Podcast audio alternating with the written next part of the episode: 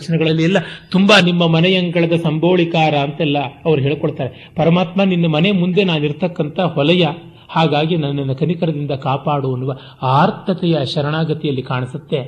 ಅವನು ಸಂಬೋಳಿ ಕೋಲಿಂದ ಆ ಮಗುವಿನ ಹೆಣವನ್ನ, ಯಾತಕ್ಕೆ ನೀನು ಸುಡಕ್ ಬಂದಿದ್ಯಾ? ಸುಂಕ ಕೊಡದೆ ಹಿಂಗೆ ತಳ್ತಾನೆ. ಆಗ ಜೋಕೆ, ಕಂದ ನೊಂದಪನು ಅಂತ ಅವಳು ಹೇಳ್ತಾಳೆ. ಇದು ನಿಜವಾದ ಕಾವ್ಯ. ತಾಯಿಗೆ ಮಗನ ಹೆಣ ಅಂತ ಹೇಳಕ್ ಹೇಗಾದ್ರೂ ಮನಸ್ಸು ಬರುತ್ತೆ.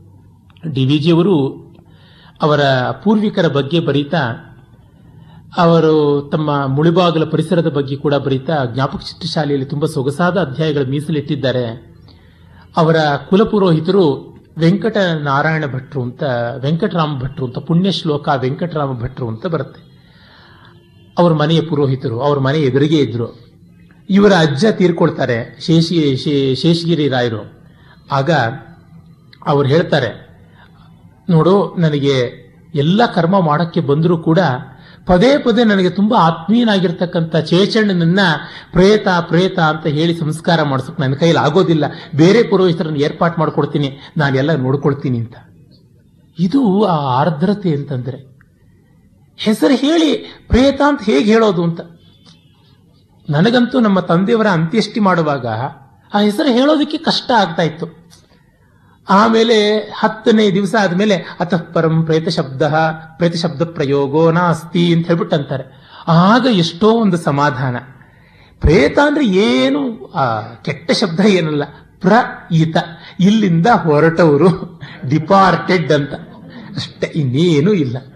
ಆದರೆ ನಮ್ಮ ಮನಸ್ಸಿಗೆ ಆ ಶಬ್ದದ ಹಿನ್ನೆಲೆಯಲ್ಲಾಗಿರುವ ಸಂಸ್ಕಾರ ಅದರಿಂದ ಬಂದ ಕಂಡೀಷನ್ಗಳಿವೆಯಲ್ಲ, ಅದೇ ತುಂಬಾ ಕಷ್ಟ ಕೊಡುವಂತಹದ್ದು, ಕೆಲವೊಮ್ಮೆ ಸುಖವೂ ಕೊಡುವಂತಹದ್ದು. ಯಾವುದೋ ಒಂದು ಶಬ್ದ ಕೇಳಿದ್ರೆ ನಮಗೆ ಸಂತೋಷವಾಗುತ್ತೆ. ಈ ಮಗುವಿನ ಸಾವನ್ನ ಆ ತಂದೆ ತಾಯಿಗಳು ಅಷ್ಟು ದುರ್ಭರವಾಗಿ ತೊಡೆಯಿಂದ ಕೆಳಗೆ ಜಾರಿಸಲಾರದೆ ಒದ್ದಾಡ್ತಿದ್ದಾರೆ. ಕಾದಂಬರಿಯಲ್ಲಿ ಬಾಣಭಟ್ಟ ಮಹಾಶ್ವೇತೆಯ ಜೀವನ ಹೇಗೆ ಬೆಳೆಯಿತು ಅಂತ ವರ್ಣಿಸುವಾಗ ಅಂಕೇನಾಂಕಂ ವೀಣೈವ ಗಚ್ಚಂತಿ. ತೊಡೆಯಿಂದ ತೊಡೆಗೆ ವೀಣೆಯನ್ನು ಬದಲಾಯಿಸಿಕೊಳ್ಳುವಾಗ ಸಂಗೀತಗಾರರು ಹೇಗೋ ಹಾಗೆ ತೊಡೆಯಿಂದ ತೊಡೆಗೆ ಬೆಳೆದಳಂತೆ ತೊಡೆ ಇಳೇ ಇಳೀಲೇ ಇಲ್ಲ ಅವಳು ಅಂತ. ಗಂಧರ್ವ ರಾಜನ ಮಗಳು ಅವಳು. ಹಾಗಾಗಿ ಮಗು ತುಂಬಾ ಚೆನ್ನಾಗಿತ್ತು. ಮಹಾಶ್ವೇತೆ ದೇದೀಪ್ಯಮಾನವಾದ ಕಾಂತಿ ಅವಳದು. ಅಂತ ಮುದ್ದಾದ ಮಗು, ಆಗದೆ ಆಗದೆ ಆದಂತ ಮಗು. ಅದನ್ನ ಅಷ್ಟು ಆಸ್ಥೆಯಿಂದ ಎಲ್ಲರೂ ನೋಡ್ಕೊಳ್ತಾರೆ. ಜೊತೆಗೆ ದೊರೆಯ ಮಕ್ಕಳು. ಕೇಳಬೇಕೆ. ಅಷ್ಟೆಷ್ಟು ತಬ್ಬಿಕೊಂಡು ಎತ್ತುಕೊಂಡು ನೋಡ್ಕೋತಾರೆ. ಇನ್ನು ಒಳ್ಳೆಯದಾಗಿ, ಮುದ್ದಾಗಿ, ಚೆನ್ನಾಗಿದ್ರಂತೂ ಕೇಳಲೇಬೇಕಾಗಿಲ್ಲ. ಕವಿ ಬಳಸುವ ಅಲ್ಲಿ ಉಪಮೆ ತುಂಬಾ ಚೆನ್ನಾಗಿದೆ. ವೀಣೆಯನ್ನ ಒಂದು ತೊಡೆಯಿಂದ ಇನ್ನೊಂದು ತೊಡೆಗೆ ಬದಲಾಯಿಸಿಕೊಳ್ಳುವಾಗ ಎಷ್ಟು ಕೇರು. ಸ್ವಲ್ಪ ತಾಕ್ಬಿಟ್ರೆ ಈ ತಂಜಾವೂರು ವೀಣೆಗಳ ಬಗ್ಗೆ ಎಲ್ಲ ಹೇಳೋದು. ಯಾರು ತಂಜಾವೂರು ವೀಣಾ ವೀಣಿಕರಿದ್ರೆ ತಪ್ಪು ತಿಳ್ಕೊಳ್ಬೇಡಿ. ತಂಜಾವೂರು ವೀಣೆ ಗಟ್ಟಿಯಾದ ಮರದಿಂದ ಆಗಿರೋದು. ಮೈಸೂರು ವೀಣೆ ಎಲ್ಲ. ಆದರೆ ಹಿಂದೂಸ್ತಾನಿಯಲ್ಲಿ ಇವತ್ತಿಗೂ ಬಳಕೆಯಲ್ಲಿರುವಂತಹ ರುದ್ರವೀಣ ಅಂತ ಏನು ಕರಿತೀವಿ? ಆ ರುದ್ರವೀಣ ಸೂರ್ಯ ಬುರುಡೆಯಿಂದ ಆದದ್ದು. ಒಂದು ಸ್ವಲ್ಪ ಜಖಮ್ ಆದರೂ ಹಾಳಾಗುತ್ತೆ. ಹಿಂದೆ ಇದ್ದ ನಮ್ಮ ವೀಣೆಗಳು ಆ ರೀತಿಯಾದದ್ದು. ತುಂಬಿ ಫಲ ನಿರ್ಮಾಣ. ತುಂಬಿ ಫಲ ಅಂದ್ರೆ ಸೂರ್ಯಕಾಯಿ ಸೋರೆಕಾಯಿಂದ ನಿರ್ಮಾಣವಾದದ್ದು. ಮತ್ತೆ ಇನ್ನೊಂದು ಸಮಸ್ಯೆ ಏನಂದ್ರೆ ಶ್ರುತಿಯ ಸಮಸ್ಯೆ. ಆ ಕಾಲದಲ್ಲಿದ್ದ ವೀಣೆಗಳೆಲ್ಲ ಸ್ಥಿರ ಮೇಳಗಳಲ್ಲ ಚರಮೇಳಗಳು. ಈಗಲೂ ಸಿತಾರ್ಗೆ ನೋಡಿ, ಅದರ ಮೇಲಿರತಕ್ಕಂತಹ ಫ್ರೆಟ್ಸ್ ಅಂತ ಏನು ಕರೀತಾರೆ, ಅವನ್ನ ಜರುಗಿಸಬಹುದು. ಅದೇ ವೀಣೆಯಲ್ಲಿ ಮೇಣವನ್ನು ಹಾಕಿ ಒತ್ತು ಬಿಟ್ಟಿರ್ತಾರೆ, ಅದನ್ನು ಜರುಗಿಸೋಕ್ಕಾಗೋದಿಲ್ಲ. ಸ್ಥಿರ ಮೇಳ ಅಂತ. ಆ ಚರಮೇಳ ಆ ಕಾಲದಲ್ಲಿ ಗ್ರಾಮರಾಗ ಪದ್ಧತಿ ಇದ್ದದ್ದು ಮೇಳರಾಗ ಪದ್ಧತಿ ಅಲ್ಲ. ಹಾಗಾಗಿ ಒಂದೊಂದು ರಾಗಕ್ಕೆ ಒಂದೊಂದು ರೀತಿ ವೀಣೆ ಶ್ರುತಿ ಮಾಡ್ಕೊಳ್ಬೇಕಿತ್ತು. ಒಮ್ಮೆ ವೀಣೆ ಶ್ರುತಿ ಹಾಳಾಯ್ತು ಅಂದ್ರೆ ಮತ್ತೆ ಮಾಡ್ಕೊಳ್ಳೋದು ತುಂಬಾ ಕಷ್ಟ. ಹಾಗಾಗಿ ಕೇರ್ಫುಲ್ ಆಗಿ ಹುಷಾರಾಗಿ ತೆಗೆದುಕೊಳ್ತಾ ಇದ್ರು ವೀಣೆಯನ್ನ ಎಕ್ಸ್ಚೇಂಜ್ ಮಾಡ್ಕೊಳ್ತಾ ಇದ್ದಿದ್ದು. ಅದೆಲ್ಲ ಗಮನದಲ್ಲಿಟ್ಟುಕೊಂಡು ಅವನು ವಿಣೈವ, ಅಂಕೇನ ಅಂಕಂ ಗಚ್ಚಂತಿ ಅಂತ. ಇದು ಮಹಾಭಾರತದಲ್ಲಿ ಬರುವಂತ ಇಮೇಜರಿ ಬಾಣಭಟ್ಟನಿಗೆ ವ್ಯಾಸರ ಬಗ್ಗೆ ಬಹಳ ಗೌರವ. ಚಕ್ರೇ ಪುಣ್ಯಂ ಸರಸ್ವತ್ಯಾಹ ಯೋವರ್ಷಮಿವ ಭಾರತಂ ಅಂತ ವ್ಯಾಸನನ್ನ ಕವಿ ಬ್ರಹ್ಮ ಅಂತ ಗೌರವಿಸ್ತಾನೆ. ಭೂಮಿ ಭಾರತವನ್ನ ಸರಸ್ವತಿ ನದಿ ಹೇಗೆ ಪಾವನ ಮಾಡುತ್ತೋ ಹಾಗೆ ಅವನ ಸರಸ್ವತಿ ಮತ್ತು ಅವನ ಮಹಾಭಾರತ ಜಗತ್ತನ್ನ ಪಾವನ ಮಾಡಿತು ಅನ್ನುವ ಭಾವ ಬಾಣಭಟ್ಟಂದು. ಈ ಇಮೇಜರಿನ ಈ ಫ್ರೇಜ್ ಅನ್ನ ಅಲ್ಲಿಂದ ತೆಗೆದುಕೊಂಡಿದ್ದಾನೆ ಅನಿಸುತ್ತೆ. ಈ ಥರದ ಮುಂದೆ ಕವಿಗಳಿಗೆ ಪ್ರಯೋಜಕವಾಗುವ ಈಡಿಯಮ್ಸ್ ಎಷ್ಟೋ ಸಿಗುತ್ತವೆ ಮಹಾಭಾರತದಲ್ಲಿ. ಒಳ್ಳೆಯ ವಿದ್ವಾಂಸರು, ನಮ್ಮ ಕಣ್ಣನವ್ರನ್ನ, ಕಣ್ಣನವ್ರನ್ನೇ ನಾನು ಅಭ್ಯರ್ಥನೆ ಮಾಡ್ತೀನಿ. ಸಂಸ್ಕೃತದ ಈಡಿಯಮ್ಸ್ ಬಗ್ಗೆ ಒಂದು ಪುಸ್ತಕ ಬರೆಯಬೇಕು ಅಂತ ಸಭಾಮುಖದ ಅಭ್ಯರ್ಥನೆ. ನಾನು ನಮ್ಮ ಸುಧೀರ್ ಅವ್ರನ್ನೂ ಕೇಳಿಕೊಂಡೆ. ಆಗಿಲ್ಲ, ಇದುವರೆಗೂ ಆಗಿಲ್ಲ. ಅದಕ್ಕೆ ಒಂದು ವಿಶೇಷವಾದ ರುಚಿ ಇರಬೇಕು. ಹಾಗಿದ್ದವರು ಮಾತ್ರ ಮಾಡಬಲ್ಲರು ಅವರು ಮಾಡಲಿ ಅಂತ ನನ್ನ ಅಪೇಕ್ಷೆ, ಪ್ರಾರ್ಥನೆ. ಯಾಕೆಂದ್ರೆ ಅಷ್ಟು ಸುಂದರವಾದ ಭಾಷೆ. ಅದಕ್ಕೆ ತುಂಬ ಪರಿಶ್ರಮ ಬೇಕು, ಸಹನೆ ಬೇಕು, ಭಾಷೆಯ ಸೂಕ್ಷ್ಮತೆಗಳ ಬಗೆಗಿನ ಪ್ರೀತಿ ಬೇಕು. ಅದರಿಂದ ಒಂದು ದೊಡ್ಡ ಸತ್ಯ ಎಸ್ಟಾಬ್ಲಿಷ್ ಆಗುತ್ತೆ. ಏನಂದ್ರೆ ಸಂಸ್ಕೃತ ಜನರು ಮಾತಾಡ್ತಾ ಇದ್ದ ಭಾಷೆ ಅಂತ. ಇಲ್ಲದೆ ಇದ್ರೆ ಸಂಸ್ಕೃತ ಪಂಡಿತರು ಮಾತಾಡ್ತಾ ಇದ್ದ ಭಾಷೆ, ಈಗ Lisp, COBOL Fortran seventy seven ಈ ರೀತಿಯಾದಂಥ ಭಾಷೆಗಳು ಅನ್ನೋ ತರಹ ಯಾರು ಭ್ರಮಿಸಬಾರದು ಸಂಸ್ಕೃತವನ್ನ. ಖಾನಾಕು ಹಾಜರ್, ಕಾಮ್ಕು ಚಕ್ಕರ್ ಅನ್ನುವುದಕ್ಕೆ ಪಾತ್ರೆ ಸಮಿತ ಅಂತ ಸಂಸ್ಕೃತದಲ್ಲಿ ಇಡಿಯಮ್ಮ ಪಾತ್ರೆ ಇಟ್ಟ ತಕ್ಷಣ ಠಕ್ ಅಂತ ಬಂದು ಕೂತ್ಕೊಳ್ತಾನೆ ಅಂತ. ಮತ್ತೆ ಹಮಾರ ಕುತ್ತ ಹಮಾರ ಗಲ್ಲಿ ಮೆಶೀರ್ ಅಂತ ಹೇಳ್ತೀವಲ್ಲ ಹಿಂದಿನಲ್ಲಿ ನಮ್ಮ ನಾಯಿ ನಮ್ಮ ಗಲ್ಲಿನಲ್ಲಿ ಅಬ್ರ ಮಾಡುತ್ತೆ ಅಂತ. ಗೆಹೇ ನರ್ದಿ ಗೋಷ್ಠೀಕ್ಷಾಡ ಈ ರೀತಿಯಾದಂತಹ ಮಾತುಗಳು ಉಂಟು. ಹಾಗೆ ಒಳ್ಳೆ ಸುಗ್ಗಿ ಆಯಿತು ಅನ್ನೋದಕ್ಕೆ ಕಲೆ ಬುಸಮ್ ಅಂತ ಹೇಳ್ತಾರೆ. ಮಹಾಭಾಷ್ಯದಲ್ಲಿ ಬರುವಂತದ್ದು ಕಲೆ ಬುಸಮ್ ಅಂತಂದ್ರೆ ಸುಗ್ಗಿ ಚೆನ್ನಾಗಿ ಆಯಿತು ಅಂತ. ಈಗ ಕಿವಿಗೆ ಬಂದು ಚಾಡಿ ಚುಚ್ಚಿದ ಅಂದ್ರೆ ಕರ್ಣೇ ಜಪ, ಕರ್ಣೇ ಜ, ಕರ್ಣೇ ಜಪಂ ಕರೋತಿ, ಕಿವಿನಲ್ಲಿ ಜಪ ಮಾಡದ ಅಂತ. ಅದು ಮಾತ್ರವಲ್ಲ ನಮಗೆ ಮುಜುಗರ ಆಯಿತು ಅಂತಂದ್ರೆ ಅದನ್ನ ಏನೋ ತೊಂದರೆ ಮಾಡಿದ್ದು, ಈ ತರದ್ದಕ್ಕೆ ಹಣ್ಣುಗಾಯಿ, ನೀರುಗಾಯಿ ಮಾಡಿದ್ದು ಅಂತ ಕನ್ನಡದಲ್ಲಿ ಹೇಳ್ತಿಲ್ಲ.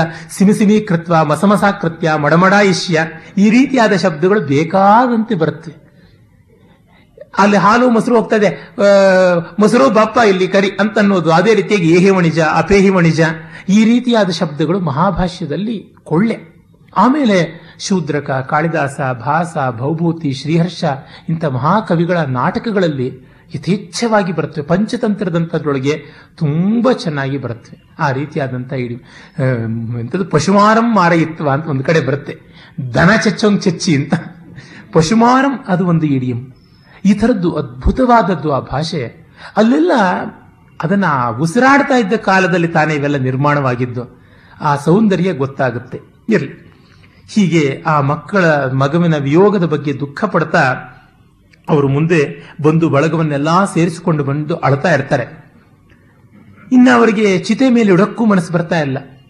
ಕಾಳಿದಾಸನ ರಘುವಂಶದಲ್ಲಿ ಒಂದು ಬರುತ್ತೆ ಮಾತು, ಇಂದುಮತಿ ಅಜಮಹಾರಾಜನ ಹೆಂಡತಿ ಸ್ವಯಂವರದಲ್ಲಿ ಬಯಸಿ ಬಯಸಿ ಅವಳು ಇವನನ್ನು ಬರೆಸಿದಳು ಅನ್ಯೋನ್ಯ ದಾಂಪತ್ಯ, ಅವಳು ಗೃಹಿಣಿ, ಸಚಿವ, ಸಖಿ, ಲಲಿತ ಕಲಾವಿದೆಗಳಲ್ಲಿ ಪ್ರಿಯ ಶಿಷ್ಯೆ ಅಂತೆಲ್ಲ ಆದವಳು. ಅವಳನ್ನ ಒಂದು ದೇವಲೋಕದ ಪುಷ್ಪ ಬಂದು ಅವಳನ್ನು ತಾಕಿ ಆ ಹೂವಿನ ಏಟಿಗೆ ಸತ್ತು ಹೋಗ್ಬಿಡ್ತಾಳೆ. ಅಥವಾ ಮೃದುವಸ್ತು ಹಿಂಸಿತು, ಮೃದುನೇವ. ಹೇಳ್ತಾನೆ, ಕಮಲವನ್ನ ಕೊಲ್ಲಬೇಕು ಅಂದ್ರೆ ಪ್ರಕೃತಿ ಹಿಮವನ್ನ ಸುರಿಸುತ್ತೆ.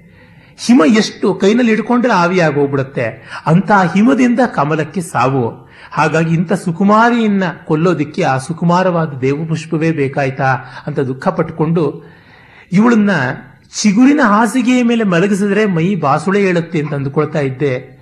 ಈಗ ಕಠೋರವಾದಂತ ಇಂಧನ ಉರವಲಿನ ಚಿತೆಯ ಮೇಲೆ ನಾನು ಹೇಗೆ ಇಡಲಿ ಅಂತ ದುಃಖ ಪಡ್ತಾನೆ. ಮತ್ತೆ ತೊಡೆ ಮೇಲಿನ ವೀಣೆಯಂತೆ ಇವಳನ್ನು ಇಟ್ಕೊಂಡಿದ್ನಲ್ಲ ಈಗ ತಂತಿ ಕಿತ್ತು ಅಪಶ್ರುತಿ ಆಯಿತು ಅಂತ.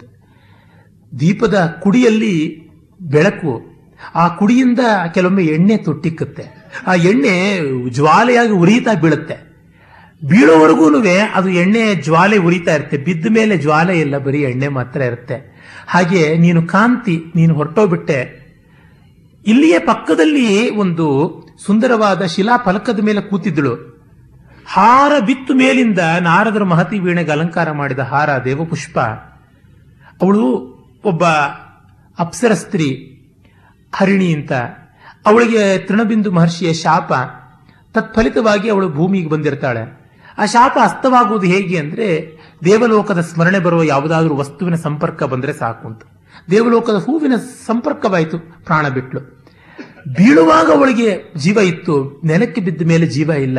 ಆ ತೈಲಾರ್ಚಿ ಅಂದರೆ ಎಣ್ಣೆಯ ಒಂದು ಜ್ವಾಲೆಗೆ ಬೀಳುವಾಗ ಕಾಂತಿ ಇತ್ತು, ನೆಲದ ಮೇಲೆ ಬಿದ್ದ ಮೇಲೆ ಬರೀ ಎಣ್ಣೆ ಇದೆ. ಅಂದರೆ ಕಾಂತಿ ಹೋಯಿತು, ಬರೀ ಸ್ನೇಹ ಇದೆ ಅಷ್ಟೇ ಅಂತ. ಅವಳ ಚೈತನ್ಯ ಹೊರಟೋಯ್ತು. ಸ್ನೇಹ ಅಂದ್ರೆ ಪ್ರೀತಿ ಅಂತ ಬೇರೆ ಅರ್ಥ, ಎಣ್ಣೆ ಅಂತ ಬೇರೆ. ಅದು ಮಾತ್ರ ಉಳಿದಿದೆಯಲ್ಲ, ಇದು ಎಂಥ ದುರಂತ ಅಂತ ಗೋಳಾಡ್ತಾನೆ. ಇವರು ಹಾಗೆ ಬಿಡಲಾಗದೆ, ಇಟ್ಟುಕೊಳ್ಳಲಾಗದೆ ಒದ್ದಾಡ್ತಾ ಅಳ್ತಾ ಇದ್ದಾರೆ. ಆಗ ಅಲ್ಲಿ ಒಂದು ಹದ್ದು. ಅದು ಹೇಳುತ್ತೆ, ಬಂದು ಹೇಳುತ್ತೆ. ಅಲಂ ಸ್ಥಿತ್ವಾ ಸ್ಮಶಾನೇಸ್ಮಿನ್ ಗೃಧ್ರ ಗೋಮಾಯು ಸಂಕುಲೆ. ಈ ಹದ್ದು ನಾಯಿ ನರಿ ಎಲ್ಲ ಇರತಕ್ಕಂಥ ಸ್ಮಶಾನದಲ್ಲಿ ಕಂಕಾಲ, ಬಹುಲೆ, ಘೋರೆ, ಸರ್ವಪ್ರಾಣಿ, ಭಯಂಕರೆ ತಲೆಬುರುಳೆಗಳು ಎಲುಬುಗಳು ಎಲ್ಲ ಇರುವಂತಹ ಘೋರವಾದ ಜಾಗದಲ್ಲಿ ನೀವು ಇರಬೇಡಿ. ನ ಪುನರ್ಜೀವಿತ ಕಶ್ಚಿತ್ ಕಾಲಧರ್ಮ ಮುಪಾಗತಃ ಪ್ರಿಯೋವ ಯದಿವ ದ್ವಿಷ್ಯ ಪ್ರಾಣಿನಾಂ ಗತಿರಿದೃಶಿ. ಪ್ರಾಣಿಗಳ ಗತಿಯೇ ಹೀಗೆ, ನಾವು ಇಷ್ಟಪಡಲಿ, ಇಷ್ಟಪಡದೇ ಇರಲಿ, ಒಳಿತಾಗಲಿ, ಕೆಡಕಾಗಲಿ, ಸಾಧುವೋ ನೀಚನೋ ಸಾಯಲೇಬೇಕು. ಸರ್ವೇಣ ಖಲು ಮರ್ತವ್ಯಂ ಮರ್ತ್ಯಲೋಕೆ ಪ್ರಸೂಯತ, ಕೃತಾಂತ ವಿಹಿತೆ ಮಾರ್ಗೆ ಕೋಮೃತಂ ಜೀವಯಿಷ್ಯತಿ.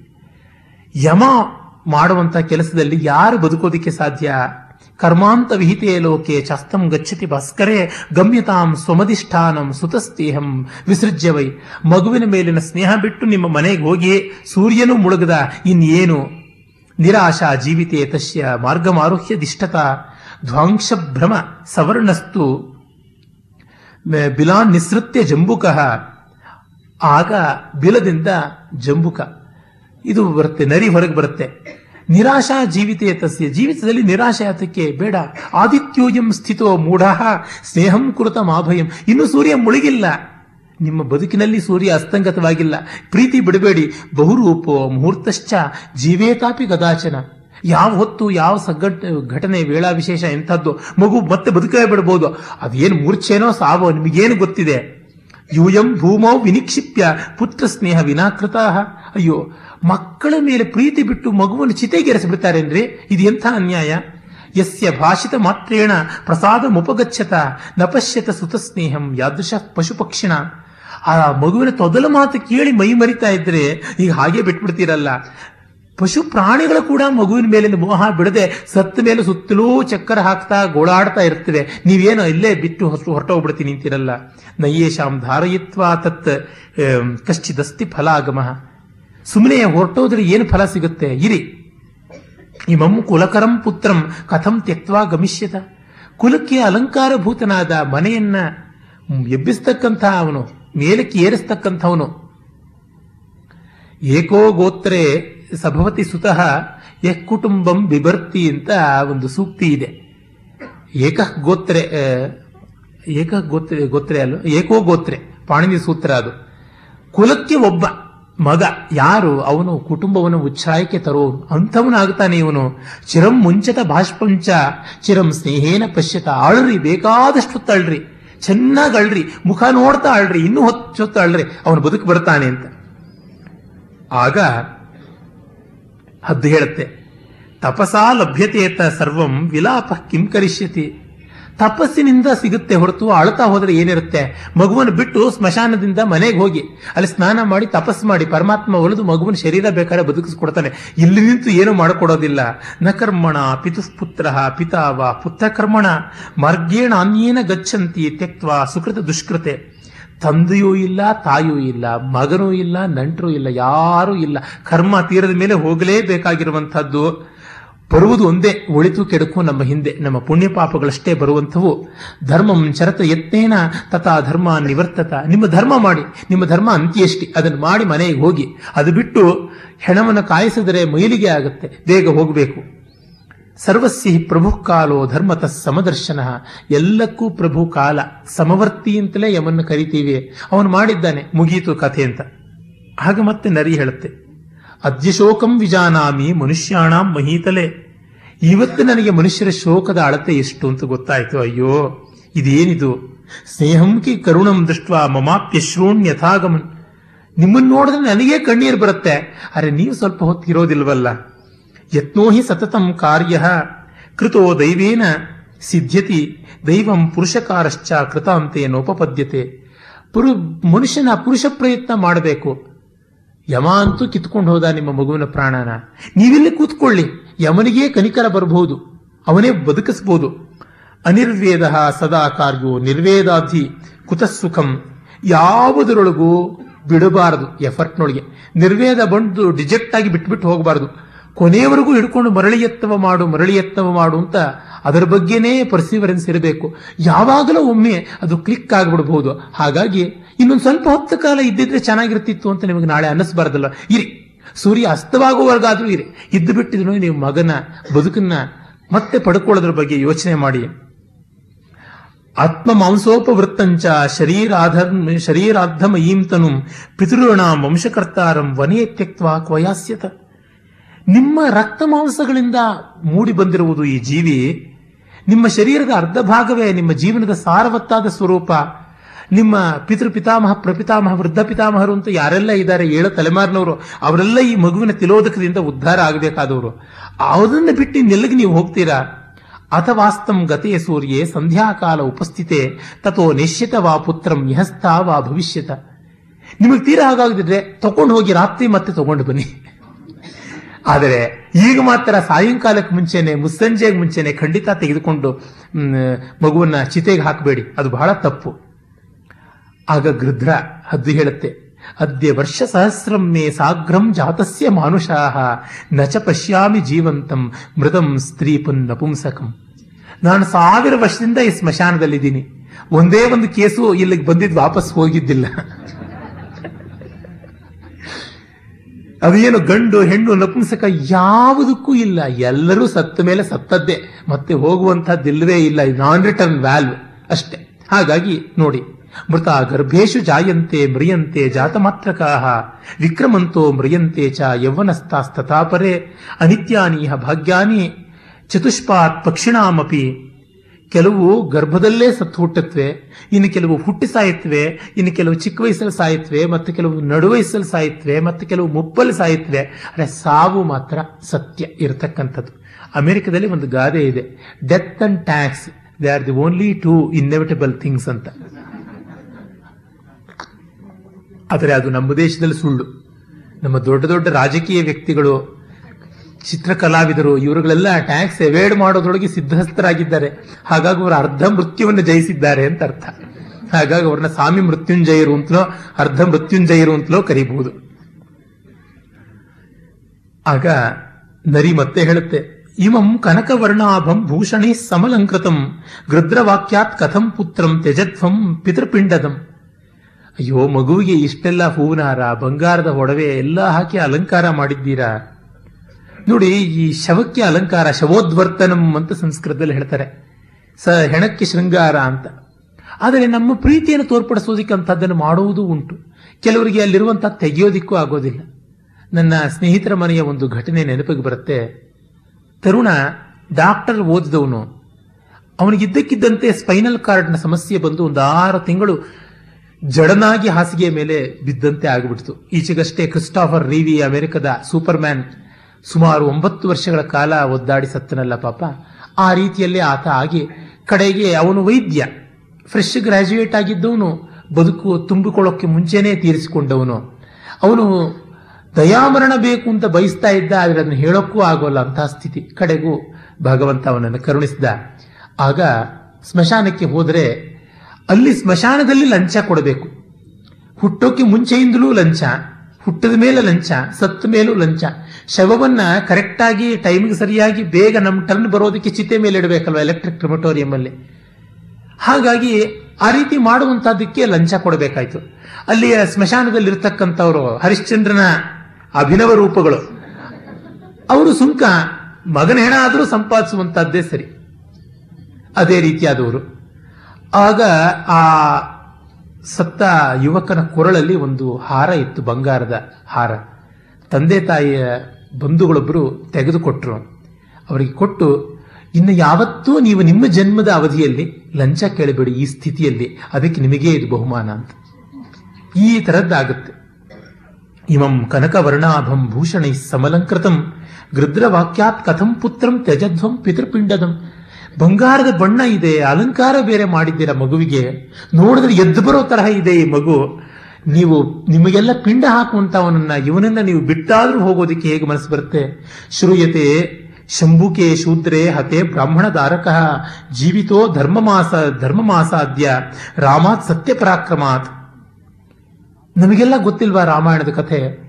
ಶಂಭೂಕ ಆದ ಬಳಿಕ ಸತ್ತು ಹೋಗಿದ್ದ ಬ್ರಾಹ್ಮಣನ ಹುಡುಗ ಬದುಕದ ಅಂತ, ರಾಮನೇ ಬದುಕಿಸಿಕೊಟ್ಟ ಅಂತ ನಿಮ್ಮ ಮಗನಿಗೂ ಹಾಗಾಗ್ಬೋದು, ಯಾವನೋ ಶೂದ್ರನ ಕೊಂದು ಬಿಡಿ, ಬೇಕಾದ್ರೆ ಬದುಕ್ತಾನೆ. ಅನ್ನುವ ರೀತಿಯಲ್ಲಿ ಅದೆಲ್ಲ ಕಥೆ ಕೇಳಿದ್ದೀವಿ. ತಥಾ ಶ್ವೇತಸ್ಯ ರಾಜರ್ಷೇಹೇ ಬಾಲೋ ದಿಷ್ಟಾಂತಮಾಗತಃ. ಶ್ವೇತ ಅನ್ನುವ ರಾಜರ್ಷಿಯ ಮಗ ಸತ್ತವನು ಬದುಕಿದ ಕಥೆ ಅದು ನಿಮಗೆ ಗೊತ್ತಿಲ್ವಾ? ಶೋಭೂತೇ ಧರ್ಮನಿತ್ಯೇನ ಮೃತ ಸಂಜೀವಿತ ಪುನಃ. ನಾಳೆ ಆದಮೇಲೆ ಅವನು ಬದುಕದ. ಹಾಗಾಗಿ ಸ್ವಲ್ಪ ಹೊತ್ತಿರಿ ಸೂರ್ಯ ಅಸ್ತವಾಗಲಿ ತಾಳಿ ಅಂತ. ಆಗ ಮತ್ತೆ ಹದ್ದು ಹೇಳುತ್ತೆ. ಅಶ್ರುಪಾತ ಪರಿಕ್ಲಿನ್ನ, ಪಾಣಿ ಸ್ಪರ್ಶನ ಪೀಡಿತ, ಧರ್ಮರಾಜ ಪ್ರಯೋಗಚ್ಚ, ದೀರ್ಘಾಂ ನಿದ್ರಾಂ ಪ್ರವೇಶಿತ. ನೀವು ಹತ್ತತ್ತು ಮಗುವಿನ ಹೆಣ ಮೈಲಿಗೆ ಆಗ್ತಾ ಇದೆ. ನೀವು ಮುಟ್ಟಿ ಮುಟ್ಟಿ ಮುಟ್ಟಿ ಆ ಮಗುವಿನ ಶರೀರವೇ ಕಂದು ಹೋಗಿದೆ. ಯಮಧರ್ಮನ ಪ್ರಯೋಗ ಆಗಿ ಅವನು ದೀರ್ಘ ನಿದ್ರೆಯಲ್ಲಿ ಹೋಗಿಬಿಟ್ಟಿದ್ದಾನೆ. ತಪಸಾಹಿಪಿ ತಪಸಾಪಿ ಸಂಯುಕ್ತೋ, ನ ಕಾಲೇ ನೋಪಹನ್ಯತೆ. ಯಾವ ತಪಸ್ಸು ಯಾವುದು ಪ್ರಯೋಜನಕ್ಕೆ ಬರೋದಿಲ್ಲ ಸರ್ವ ಸ್ನೇಹಾವಸಾನಂ ತದಿದಂ ಪ್ರೇತಪತ್ತನಂ. ಈ ಪ್ರೇತಪತ್ತನ, ಅಂದರೆ ಸ್ಮಶಾನ, ಎಲ್ಲ ಸ್ನೇಹಗಳ ಕೊನೆಯ ಮಾತು. ಸ್ನೇಹ ಇಲ್ಲಿಲ್ಲ. ನೈಷ ಜಂಬುಕ ವಾಕ್ಯೇನ ಪುನಃ ಪ್ರಾಪ್ಸ್ಯತಿ ಜೀವಿತಂ. ಈ ನರಿ ಹೇಳ್ತಾ ಇದೆ ಅಂತ ಕೇಳ್ಕೊಂಡು ನೀವು ಇಲ್ಲೇ ಇರಬೇಡಿ. ಅದು ಖಂಡಿತ ಬದುಕಿಸುವಂತ ಮಾತಾಡೋಲ್ಲ. ಮೃತಸ್ಯೋತ್ಸೃಷ್ಟ ದೇಹಸ್ಯ ಪುನರ್ದೇಹೋ ನ ವಿದ್ಯತೆ. ಅಲ್ಲ, ಒಮ್ಮೆ ದೇಹ ಜೀವ ಬಿಟ್ಟು ಬಂದ ಮೇಲೆ ಮತ್ತೆ ಅದರೊಳಗೆ ಸೇರ್ಕೊಳ್ಳೋದು ಅನ್ನೋದಾದ್ರು ಉಂಟ? ಅದು ಇನ್ನೊಂದು ದೇಹವನ್ನೇ ಅನ್ವಿಷತ್ಯನ್ಯ ದೇಹಂ ಅಂತಲೇ ಶಾಸ್ತ್ರ ಹೇಳುತ್ತೆ. ಬೇರೆ ದೇಹವನ್ನೇ ಹುಡುಕೊಳ್ಳುತ್ತೆ. ನವೈ ಮೂರ್ತಿ ಪ್ರಧಾನೇನ ನಜಂಬುಕ ಶತೈರಪಿ. ಈ ನೂರು ನರಿ ಹೇಳಿದ್ರು ಕೂಡ ಇದಾಗುವಂಥದ್ದಲ್ಲ. ಎಷ್ಟೆಷ್ಟು ನೀವು ಮಾಡಿಕೊಂಡ್ರೂ ಅದಕ್ಕೆ ಆ ಶರೀರ ಸಿಗೋಲ್ಲ. ಶಕ್ಯೋ ಜೀವಯಿತು ಹೇಷ, ಬಾಲೋ ವರ್ಷ ಶತೈರಪಿ ಶಕ್ಯವೇ ಅಲ್ಲ, ನೂರು ವರ್ಷ ನೀವು ಇಲ್ಲೇ ನಿಂತ್ಕೊಳ್ಳಿ ಮಗು ಹೆಣ ಕೊಳತು ನಾರಬೇಕೇ ಹೊರತು ಅದಂತೂ ಬದುಕೋದಿಲ್ಲ. ಅಪಿರುದ್ರ ಕುಮಾರೋವ, ಬ್ರಹ್ಮಾವ, ವಿಷ್ಣುದೇವವ, ವರಮಸ್ಮೈ ಪ್ರಯಚ್ಛಯು ತಥೋ ಜೀವೇದಯಂ ಶಿವು ಇನ್ನು ಶಿವವರ ಕೊಟ್ಟರು ಅಷ್ಟೇ ಬ್ರಹ್ಮವರ ಕೊಟ್ಟರು ಅಷ್ಟೇ ವಿಷ್ಣುವರ ಕೊಟ್ಟರು ಅಷ್ಟೇ, ಯಾರ ಕೊಟ್ಟರು ಆಗುವಂಥದ್ದಲ್ಲ. ಮಾರ್ಕಂಡೇನಿಗಾಯ್ತು ಅವನು ಶಿವಭಕ್ತ ನಿಮ್ಮಗೂಗೇನಿತ್ತು ಅನ್ನುವ ಧ್ವನಿ. ಇದು ಖಂಡಿತ ಸಾಧ್ಯವಿಲ್ಲ ಅವೆಲ್ಲ ಕಟ್ಟುಕಥೆಗಳು ಅಂತ. ಆಗ ಮತ್ತೆ ನರಿ ತೆಗೆದುಕೊಳ್ಳುತ್ತೆ. ನಮೇ ಮಾನುಷಲೋಕೋಯಂ ಮುಹೂರ್ತಮಿ ರೋಚತೆ ಅಹೋ ದಿಗ್ಗೃಧ್ರವಾಕ್ಯೇನ ಸನ್ನಿವರ್ತತ ಮಾನುಷ. ಅಯ್ಯಯ್ಯೋ, ಈ ಮನುಷ್ಯ ಲೋಕವನ್ನು ನೋಡಿ ನನಗೆ ಜೀವಿತದ ಮೇಲೆ ಜುಗುಪ್ಸೆ ಬಂದುಬಿಟ್ಟಿದೆ. ಒಂದು ಕ್ಷಣವೂ ಈ ಮನುಷ್ಯ ಲೋಕದ ಮನುಷ್ಯರ ಅಭಿಮಾನ ಪ್ರೀತಿಗಳ ಶೂನ್ಯತೆಯನ್ನು ಕಾಣೋದಕ್ಕೆ ಇಷ್ಟ ಇಲ್ಲ. ಈ ಗೃಧ್ರ ಹದ್ದಿನ ವಾಕ್ಯಕ್ಕೆ ಮರುಳಾಗಿ ಹೋಗ್ತಿರಲ್ಲ, ಧಿಕ್ಕಾರ ನಿಮಗೆ. ಇವ್ರ ಪಾಪ ಬಿಡೋದು ಹೆಣ ಎತ್ಕೊಳ್ಳೋದು, ಬಿಡೋದು ಹೆಣ ಮಾಡೋದು, ಹಾಗೆ ಮಾಡ್ತಾ ಇದ್ದಾರೆ. ಸುಖಸ್ಯಾನಂತರಂ ದುಃಖಂ, ದುಃಖಸ್ಯಾನಂತರಂ ಸುಖಂ ಸುಖ ದುಃಖಾನ್ವಿತೇ ಲೋಕೆ ನೇಹಾಸ್ತಿಯೇಕಂ ಅನಂತಕಂ ಕಷ್ಟ ಆದ್ಮೇಲೆ ಸಂತೋಷ, ಸಂತೋಷವಾದ ಮೇಲೆ ಕಷ್ಟ. ಸುಖ ದುಃಖಗಳು ಚಕ್ರಾರ ಪಂಕ್ತಿರುವ, ಗಚ್ಚತಿ ಭಾಗ್ಯ ಪಂಕ್ತಿ ಅಂತ ತಾನೆ. ಹಾಗಾಗಿ ಈಗ ಕಷ್ಟ ನಿಮಗೆ. ಮತ್ತೆ ಸುಖ ಬಂದೇ ಬರ್ತದೆ ಸುಖ ಅಂದ್ರೆ ಏನು? ನಿಮ್ಮ ಪಾಲಿಗೆ ಮಗು ಮತ್ತೆ ಬದುಕು ಬರೋದೇ ಸುಖ. ಹಾಗಾಗಿ ಆಗಿಯೇ ಆಗುತ್ತೆ. ಇಮಂ ಕ್ಷಿತಿತಲೇನ್ಯಸ್ಯ ಬಾಲಂ ರೂಪ ಸಮನ್ವಿತಂ ಕುಲ ಕುಲಶೋಕಾಕರಂ ಮೂಡಾಹ ಪುತ್ರಂ ತ್ಯಕ್ತ ಕ್ವಯಾಸ್ಯತೆ ಎಲ್ಲಿಗೆ ಹೋಗ್ತೀರಾ? ಈ ಮಗುವನ್ನು ಬಿಟ್ಟು. ನಿಮಗೆ ಇನ್ನೇನಿದೆ? ಉಸಾಬ್ರಿ ಕೂತ್ಕೊಳ್ಳಿ ಇಲ್ಲ. ಜೀವಂತಮೇವ ಪಶ್ಯಾಮಿ, ಮನಸ ನಾತ್ರ ಸಂಶಯ. ನನ್ನ ಅಂತರ್ಯಾಮಿ, ನನ್ನ ಅಂತರಾತ್ಮ ಹೇಳ್ತಾ ಇದೆ, ಇದು ಬದುಕೇ ಬದುಕತ್ತೆ ಅಂತ. ನೀವು ಬದುಕಿರೋದನ್ನ ನೋಡಿಯೇ ಹೋಗ್ತೀರಾ. ಇರಿ, ಕೂತ್ಕೊಳ್ಳಿ ಅಂತ. ಮತ್ತೆ ಹದ್ದು ತಗೊಳುತ್ತೆ. ಅಯಂ ಪ್ರೇತ ಸಮಾಕೀರ್ಣೋ, ಯಕ್ಷ ರಾಕ್ಷಸ ಸೇವಿತ, ದಾರುಣ ಕಾನನೋದ್ದೇಶ, ಕೌಶಿ, ಕಾನನೋದ್ದೇಶ, ಕೌಶಿಕೈರಭಿನಾದಿತ. ಇದು ನೋಡಿದ್ರೆ ಸ್ಮಶಾನ. ಅನೇಕ ಹೆಣಗಳು ಬಿದ್ದಿವೆ. ಈ ಹೆಣಗಳನ್ನು ಕಿತ್ತು ತಿನ್ನುವುದಕ್ಕೆ ಯಕ್ಷ, ರಾಕ್ಷಸ, ಭೂತ, ಪ್ರೇತ ವೇತಾಲಗಳೆಲ್ಲ ಬಂದಿವೆ. ಹದ್ದುಗಳು, ನಾಯಿಗಳು, ನರಿಗಳು, ಗೂಬೆಗಳು ಎಲ್ಲ ಇವೆ. ಇಂಥ ಜಾಗದಲ್ಲಿ ಯಾವ ಸತ್ಯ ಉಂಟು? ಯಾವ ನೆಮ್ಮದಿ ಉಂಟು? ನದಂತಿ ಪುರುಷಂಶೇನಾಹ ಶಿವ ಕ್ರೋಶಂತಿ ದಾರುಣಾಹ.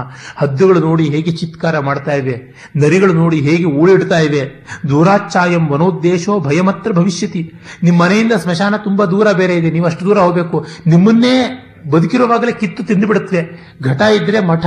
ಮೊದಲು ನಿಮ್ಮನ್ನಾದ್ರೂ ಉಳಿಸ್ಕೊಳ್ಬೇಕು. ತ್ಯಜ್ಯತಾಂ ಕಾಷ್ಟಭೂತೋಯಂ. ಮಗು ಹೆಣ ಮರಗಟ್ಟು ಹೋಗಿದೆ. ಕಾಷ್ಟಭೂತ ಆಗಿದೆ. ಅದೊಂದು ಕಟ್ಟಿಗೆನೇ ಆಗಿದೆ. ಮೃಷ್ಯತಾಂ ಜಂಬುಕಂ ವಚ. ಈ ನರಿ ಹೇಳುವಂತ ಮಾತುಗಳನ್ನೆಲ್ಲ ಪಕ್ಕಕ್ಕಿಡಿ ಅದಷ್ಟು ಹಸಿ ಸುಳ್ಳು. ಇದು ಹೇಳುತ್ತೆ, ಸ್ಥೀಯತಾಂ ನೇಹ ಭೇತವ್ಯಂ. ಯಾವತ್ ತಪತಿ ಭಾಸ್ಕರ. ಇನ್ನು ಸೂರ್ಯ ಮುಳುಗಿಲ್ಲ. ಅಪರಾತ್ರಕ್ಕೆ ಪರರಾತ್ರದಲ್ಲಿ ಭೂತವೇತಾಲಗಳ ಸಂಚಾರ ಈಗಲೇನೂ ಅಲ್ಲ. ಇನ್ನೂ ಕೂತ್ಕೊಳ್ಳಿ. ನಿಮಗೇನು ಹೆದರಿಕೆ ಬೇಡ, ನಾನಿದ್ದೀನಿ. ಸ್ವೈರಂ ಮೃದತ. ಚೆನ್ನಾಗಿ ಅಲ್ರಿ ಯಾವ ಸಂಕೋಚನೂ ಇಲ್ಲದೆ ಅಳ್ರಿ ವಿಸ್ರಬ್ದಾಹ ನಿಸ್ಸಂಕೋಚವಾಗಿ ಯಾವ ಮುಜುಗರವೂ ಇಲ್ಲದೆ ಅಳ್ರಿ ಸ್ವೈರಂ ಸ್ನೇಹೇನ ಪಶ್ಯತ. ಚೆನ್ನಾಗಿ ಸಂಕೋಚವಿಲ್ಲದೆ ಸ್ನೇಹದಿಂದ ಅಪ್ಪುಕೊಂಡು ಬಾಯಿ ಬಾಯಿ ಬಿಡ್ಕೊಂಡು ಅಳ್ರಿ ಅಂತ ಹೇಳ್ತಾ ಇದೆ. ಹೀಗೆ ಒಬ್ಬರಿಗೆ ಇನ್ನೊಬ್ಬರು, ಮತ್ತೊಬ್ಬರು ಹೀಗೆ ಪರಸ್ಪರ ಪ್ರತಿವಾದಗಳನ್ನು ಮಾಡಿಕೊಂಡಿವೆ. ನಾನು ಇದನ್ನು ಇಷ್ಟು ಬೆಳೆಸಿದ್ದರ ಮುಖ್ಯ ಉದ್ದೇಶ ಇಷ್ಟೇ. ಮಹಾಭಾರತಕಾರರ ಡ್ರಮಟೈಸೇಷನ್ ಯಾವ ರೀತಿಯಾದದ್ದು? ನಾಯಿ ನರಿ ಮತ್ತು ಹದ್ದುಗಳು ತಮ್ಮ ಸ್ವಾರ್ಥಕ್ಕಾಗಿ ಅದೆಷ್ಟೇ ನಿಮಗೆ ಗೊತ್ತೇ ಇರಬೇಕು, ಬೆಳಕಿದ್ದಾಗಲೇ ಇವರು ಹೆಣವನ್ನು ಬಿಟ್ಟು ಹೋದರೆ ತಾನು ತಿನ್ನಬಹುದು ಅಂತ ಹದ್ದಿಗೆ. ಬೆಳಕು ಹೋದ ಮೇಲೆ ಇವರು ಹೆಣವನ್ನು ಬಿಟ್ಟು ಹೋದರೆ ಹದ್ದಿಗೆ ಕಣ್ಣು ಕಾಣಿಸಲ್ಲ, ಅದು ಗೂಡುಗೆ ಸೇರಿಕೊಳ್ಳುತ್ತೆ, ತಾನೊಂದೇ ತಿನ್ನಬಹುದು ಅಂತ ನರಿಯ ತಂತ್ರ. ಸ್ವಾರ್ಥಕ್ಕೋಸ್ಕರ ಹೆಣದ ಜೊತೆಗೆ ಇವುಗಳು ಬೇರ ಮಾಡ್ತಾ ಇದೆ. ಅಂದರೆ ಇದು ಮನುಷ್ಯರ ಪ್ರಪಂಚಕ್ಕೆ ಮಾಡಿರುವ ವಿಡಂಬನೆ. ಪಂಚತಂತ್ರದಲ್ಲಿ ಪ್ರಾಣಿ ಕಥೆಗಳು ಯಾಕೆ, ಮಹಾಭಾರತದಲ್ಲಿ ಪ್ರಾಣಿ ಕಥೆಗಳು ಯಾಕೆ ಅಂದರೆ, ಮನುಷ್ಯರನ್ನ ಈ ಲೈಟಲ್ಲಿ ತೋರಿಸೋಕ್ಕಿಂತ ಪ್ರಾಣಿಗಳನ್ನು ತೋರಿಸಿದ್ರೆ, ಅಯ್ಯ, ಇದು ಪ್ರಾಣಿ ಮಾತ್ರದಲ್ಲಿ ಇರಬೇಕಾದದ್ದು, ಅಲ್ಲಿಯೂ ಇರಬಾರದ್ದು. ಅರೆ, ನಿಮ್ಮಲ್ಲಿ ಇದೆಯಲ್ಲ, ನೀವು ತಿರಿಯಕ್ ಜಂತುಗಳಿಗಿಂತಲೂ ನೃಶಂಸರಾದಿರಲ್ಲ ಅನ್ನುವ ಧ್ವನಿ. ಅದಕ್ಕಾಗಿ ಈ ಪ್ರಕರಣ ಈ ತರಹ ಮುಂದುವರಿಯುತ್ತೆ. ಆಗ ಅಲ್ಲಿ ತಥಾ ತಯೋರ್ ವಿವದತೋಹೋ ವಿಜ್ಞಾನ ವಿದುಷೋರ್ ದ್ವಯೋಹೋ ಚೆನ್ನಾಗಿ ವಿಜ್ಞಾನ ಇದೆ. ಅಂದರೆ ಲರ್ನಿಂಗ್ ಎಕ್ಸ್ಪೀರಿಯನ್ಸ್ ಎಲ್ಲ ಇವೆ ಈ ಹದ್ದುಗಳಿಗೆ, ನರಿಗಳಿಗೆ. ನಮ್ಮಲ್ಲಿ ಇವತ್ತು ನೀಚ ಕಾರ್ಯಗಳನ್ನು ಮಾಡುವವರಿಗೆ ವಿದ್ಯೆ ಪಾಂಡಿತ್ಯ ಕಡಿಮೆ ಅಂತಲ್ಲ, ಜಾಸ್ತಿಯಾಗಿ ಮಾಡ್ತಾ ಇರುವಂಥದ್ದು. ಇನ್ನೇನೂ ಅಲ್ಲ. ಸಾಕ್ಷರ ವಿಪರೀತಾಶ್ಚೇತ್ ರಾಕ್ಷಸ ಇವ ಕೇವಲಂ ಅಂತ ಅದಕ್ಕೆ ತಾನೇ ಹೇಳಿದ್ದು. ಅದರಿಂದ ಅವರುಗಳ ವಿವಾದವನ್ನು ನೋಡಿ ಬಾಂಧವಾನಾಂ ಸ್ಥಿತಾನಾಂಚ ಉಪಾತಿಷ್ಠತ ಶಂಕರ. ಈ ಬಂಧುಗಳು ಅಳುವುದನ್ನು ನೋಡಿ ಶಿವನೇ ಪ್ರತ್ಯಕ್ಷನಾದ. ಸ್ಮಶಾನಕ್ಕೆ ಇನ್ಯಾರು ಬರಬೇಕು? ಮಹಾ ಸ್ಮಶಾನವಾಸಿಯಾದ ಮಹಾದೇವತಾನೇ ಬರಬೇಕು. ಮೃತ್ಯುಂಜಯ ಬಂದ. ಬಂದು ಜೀವಂ ತಸ್ಮೈ ಕುಮಾರಾಯ ಪ್ರಾದಾದ್ ವರ್ಷಶತಾಯ ವೈ ಆ ಸತ್ತ ಮಗುವಿಗೆ ನೂರು ವರ್ಷ ಆಯುಷ್ಯವನ್ನು ಹಾಕದ. ಅಂತೂ ನರಿಯ ವಾದವೇ ಗೆಲ್ತು. ತಥಾ ಗೋಮಾಯು ಗೃದ್ರಾಭ್ಯಾಂ ಅದದತ್ ಕ್ಷುದ್ವಿನಾಶನಂ. ಆಗ ಈ ನರಿ ಮತ್ತು ಹದ್ದುಗಳಿಗೆ ಹಸಿವು ಹಿಂಗಿಸುವ ವರವನ್ನು ಕೊಟ್ಟ ಅಂತ.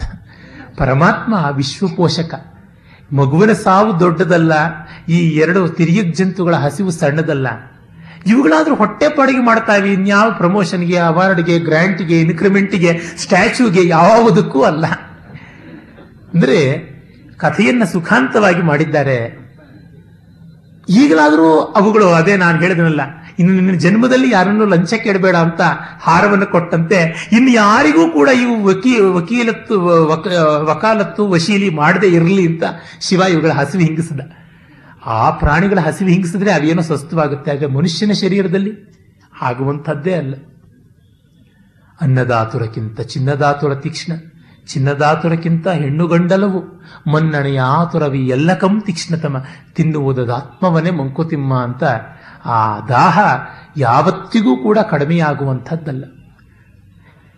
ಇದು ಆನಂದವರ್ಧನನಂತ ಮಹಾಕಾವ್ಯ ಮೀಮಾಂಸಕನಿಗೆ ಕೂಡ ಪರಮ ಪ್ರಿಯವಾದ ಪ್ರಕರಣವಾಗಿ ಅವನು ಧ್ವನಿಯಾಲೋಕದ ನಾಲ್ಕನೆಯ ಉದ್ಯೋತದಲ್ಲಿ ಪ್ರಕರಣ ಧ್ವನಿ ಅಥವಾ ಪ್ರಬಂಧ ಧ್ವನಿಯ ಬಗ್ಗೆ ಹೇಳುವಾಗ ಇಡೀ ಮಹಾಭಾರತದ ನಿರ್ವೇದ ಯಾವ ತರಹ ಇಲ್ಲಿ ಕಾಣಿಸುತ್ತೆ ಸ್ಮಶಾನದಲ್ಲಿ ಕೂಡ ಸ್ವಾರ್ಥ ಸಾಧನೆ ಎಂದರೆ ಬದುಕಿನ ಬಗ್ಗೆ ಎಲ್ಲಿ ಆಸ್ಥೆ ಉಳಿಯುತ್ತೆ? ಸಾಕು ಇಲ್ಲಿಗೆ ಅಂತಲೇ ಅನಿಸುವಂಥದ್ದು. ಅದನ್ನೇ ತಾನೇ ಕ್ಷೇಮೇಂದ್ರ ಹೇಳಿದ್ದು. ರತ್ನೋದಾರ ಚತುಸ್ಸಮುದ್ರ ರಶನಾಂ ಭುಕ್ತ ಭೂಂ ಕೌರವೋ ಭಗ್ನೋರು ಪತಿತ ಸ ನಿಷ್ಪರಿಜನೋ ಜೀವನ್ ನೃಕೈರ್ಭಕ್ಷಿತ ಗೋಪೈರ್ ವಿಶ್ವಜಯಿ ಜಿತಸ್ಸ ವಿಜಯ ಕಕ್ಷೈರ್ಹತ ವೃಷ್ಣಯ ತಸ್ಮಾತ್ ಸರ್ವಮಿದಂ ವಿಚಾರ್ಯ ಸುಚಿರಂ ಶಾಂತೇ ಮನೋದೀಯತಾಂ ಚತುಸ್ಸಮುದ್ರ ಮುದ್ರಿತ ವಸುಮತಿ ಯುವತಿ ನಾಥ ಅಂತ ಖ್ಯಾತಿ ಪಡೆದ ದುರ್ಯೋಧನ ಬದುಕಿರುವಾಗಲೇ ತೊಡೆಮುರಿಸಿಕೊಂಡು ಕುಟುಕು ಜೀವ ಇರುವಾಗಲೇ ನಾಯಿ ನರಿಗಳು ತೋಳಗಳು ಕಿತ್ತು ತಿಂದುವವನನ್ನ. ಅಂತಹ ವಿಶ್ವವಿಜಯಿಯಾದ ವಿಜಯಾಂಕಿತ ಅರ್ಜುನ ಕೃಷ್ಣ ನಿರ್ಯಾಣದ ಬಳಿಕ ಗಾಂಡಿವವನ್ನೇ ಎತ್ತೋಕ್ಕಾಗದೆ ಗೊಲ್ಲರ ಕೈಯಿಂದ ಅವಹೇಳನವನ್ನು ಹೊಂದಿದ. ಕೃಷ್ಣ ಕುಟುಂಬಿಗರೇ ಆದಂತಹ ಯಾದವರು ಹುಲ್ಲು ಜೊಂಡಿನಲ್ಲಿ ಹೊಡೆದಾಡಿಕೊಂಡು ಸತ್ತರು ಇದನ್ನು ಕಂಡ ಮೇಲೆ ಈ ಶಾಶ್ವತತೆಯ ಬಗ್ಗೆ ಏನಾದರೂ ಮೋಹ ಬರುತ್ತೆ ಪೂರ್ಣವಾಗಿ ಹೋಗಬೇಕು ಅನ್ಸುತ್ತೆ ಅಂತ. ಈ ಪರ್ಮನೆನ್ಸಿನ ಭಾವ ಬಿಡಬೇಕು ಅಂತ. ಇದೇ ಮತ್ತೆ ಮತ್ತೆ ಯೋಚನೆ ಮಾಡಬೇಕಾದದ್ದು ಅಂತ. ಶಂಕರರ ಪ್ರಶ್ನೋತ್ತರ ರತ್ನಮಾಲಿಕೆಯಲ್ಲಿ ಒಂದು ಸಾಲು ಉಂಟು. ಸಂಸಾರೇ ಕಿಂಸಾರಂ ಅಂದರೆ ಬಹುಶೋಪಿ ಚಿಂತ್ಯಂ ಇದಮೇವ ಅಂದ್ಬಿಟ್ಟು. ಸಂಸಾರದಲ್ಲಿ ಯಾವುದು ಪರ್ಮನೆಂಟ್ ಯಾವುದು ಸಾರ? ಮತ್ತೆ ಇದರ ಬಗ್ಗೆ ಯೋಚನೆ ಮಾಡಿ ನಿಮಗೆ ಗೊತ್ತಾಗುತ್ತೆ. ಬಹುಶೋಪಿ ಚಿಂತ್ಯಮಿದಮೇವ ಮತ್ತೆ ಮತ್ತೆ ಯೋಚನೆ ಮಾಡಿ. ಆವಾಗ ನಮಗೇ ಗೊತ್ತಾಗುತ್ತೆ ಯಾವುದು ಶಾಶ್ವತವಲ್ಲ ಅಂತ. ಭರ್ತೃಹರಿ ಅದನ್ನು ಅತ್ಯದ್ಭುತವಾಗಿ ಹೇಳಿದನಲ್ಲ. ಭೋಗೆ ರೋಗ ಭಯಂ, ಕುಲೇ ಚ್ಯುತಿ ಭಯಂ, ವಿತ್ತೇ ನೃಪಾಲಾದ್ ಭಯಂ, ಶಾಸ್ತ್ರೇ ವಾದಿ ಭಯಂ, ಗುಣೇ ಕಲಭಯಂ ರೂಪೇ ಜರಾಯಾ ಭಯಂ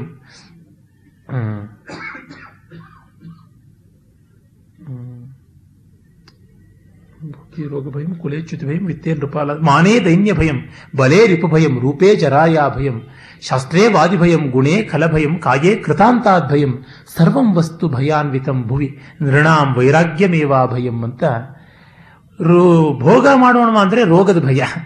ಒಳ್ಳೆ ಫ್ಯಾಮಿಲಿ ಅಂದ್ರೆ ಯಾವತ್ತೂ ಆ ಫ್ಯಾಮಿಲಿಯಿಂದ ಹೊರಗೆ ಬೀಳುವಂತ ಪರಿಸ್ಥಿತಿ ಬರುತ್ತೋ ಅಂತ ಎಷ್ಟು ಅನ್ಯೋನ್ಯವಾದ ಕುಟುಂಬ. ನಮ್ಮ ಬಂಧುವರ್ಗದಲ್ಲಿ ಒಂದು ಜಾಯಿಂಟ್ ಫ್ಯಾಮಿಲಿ ಇತ್ತು.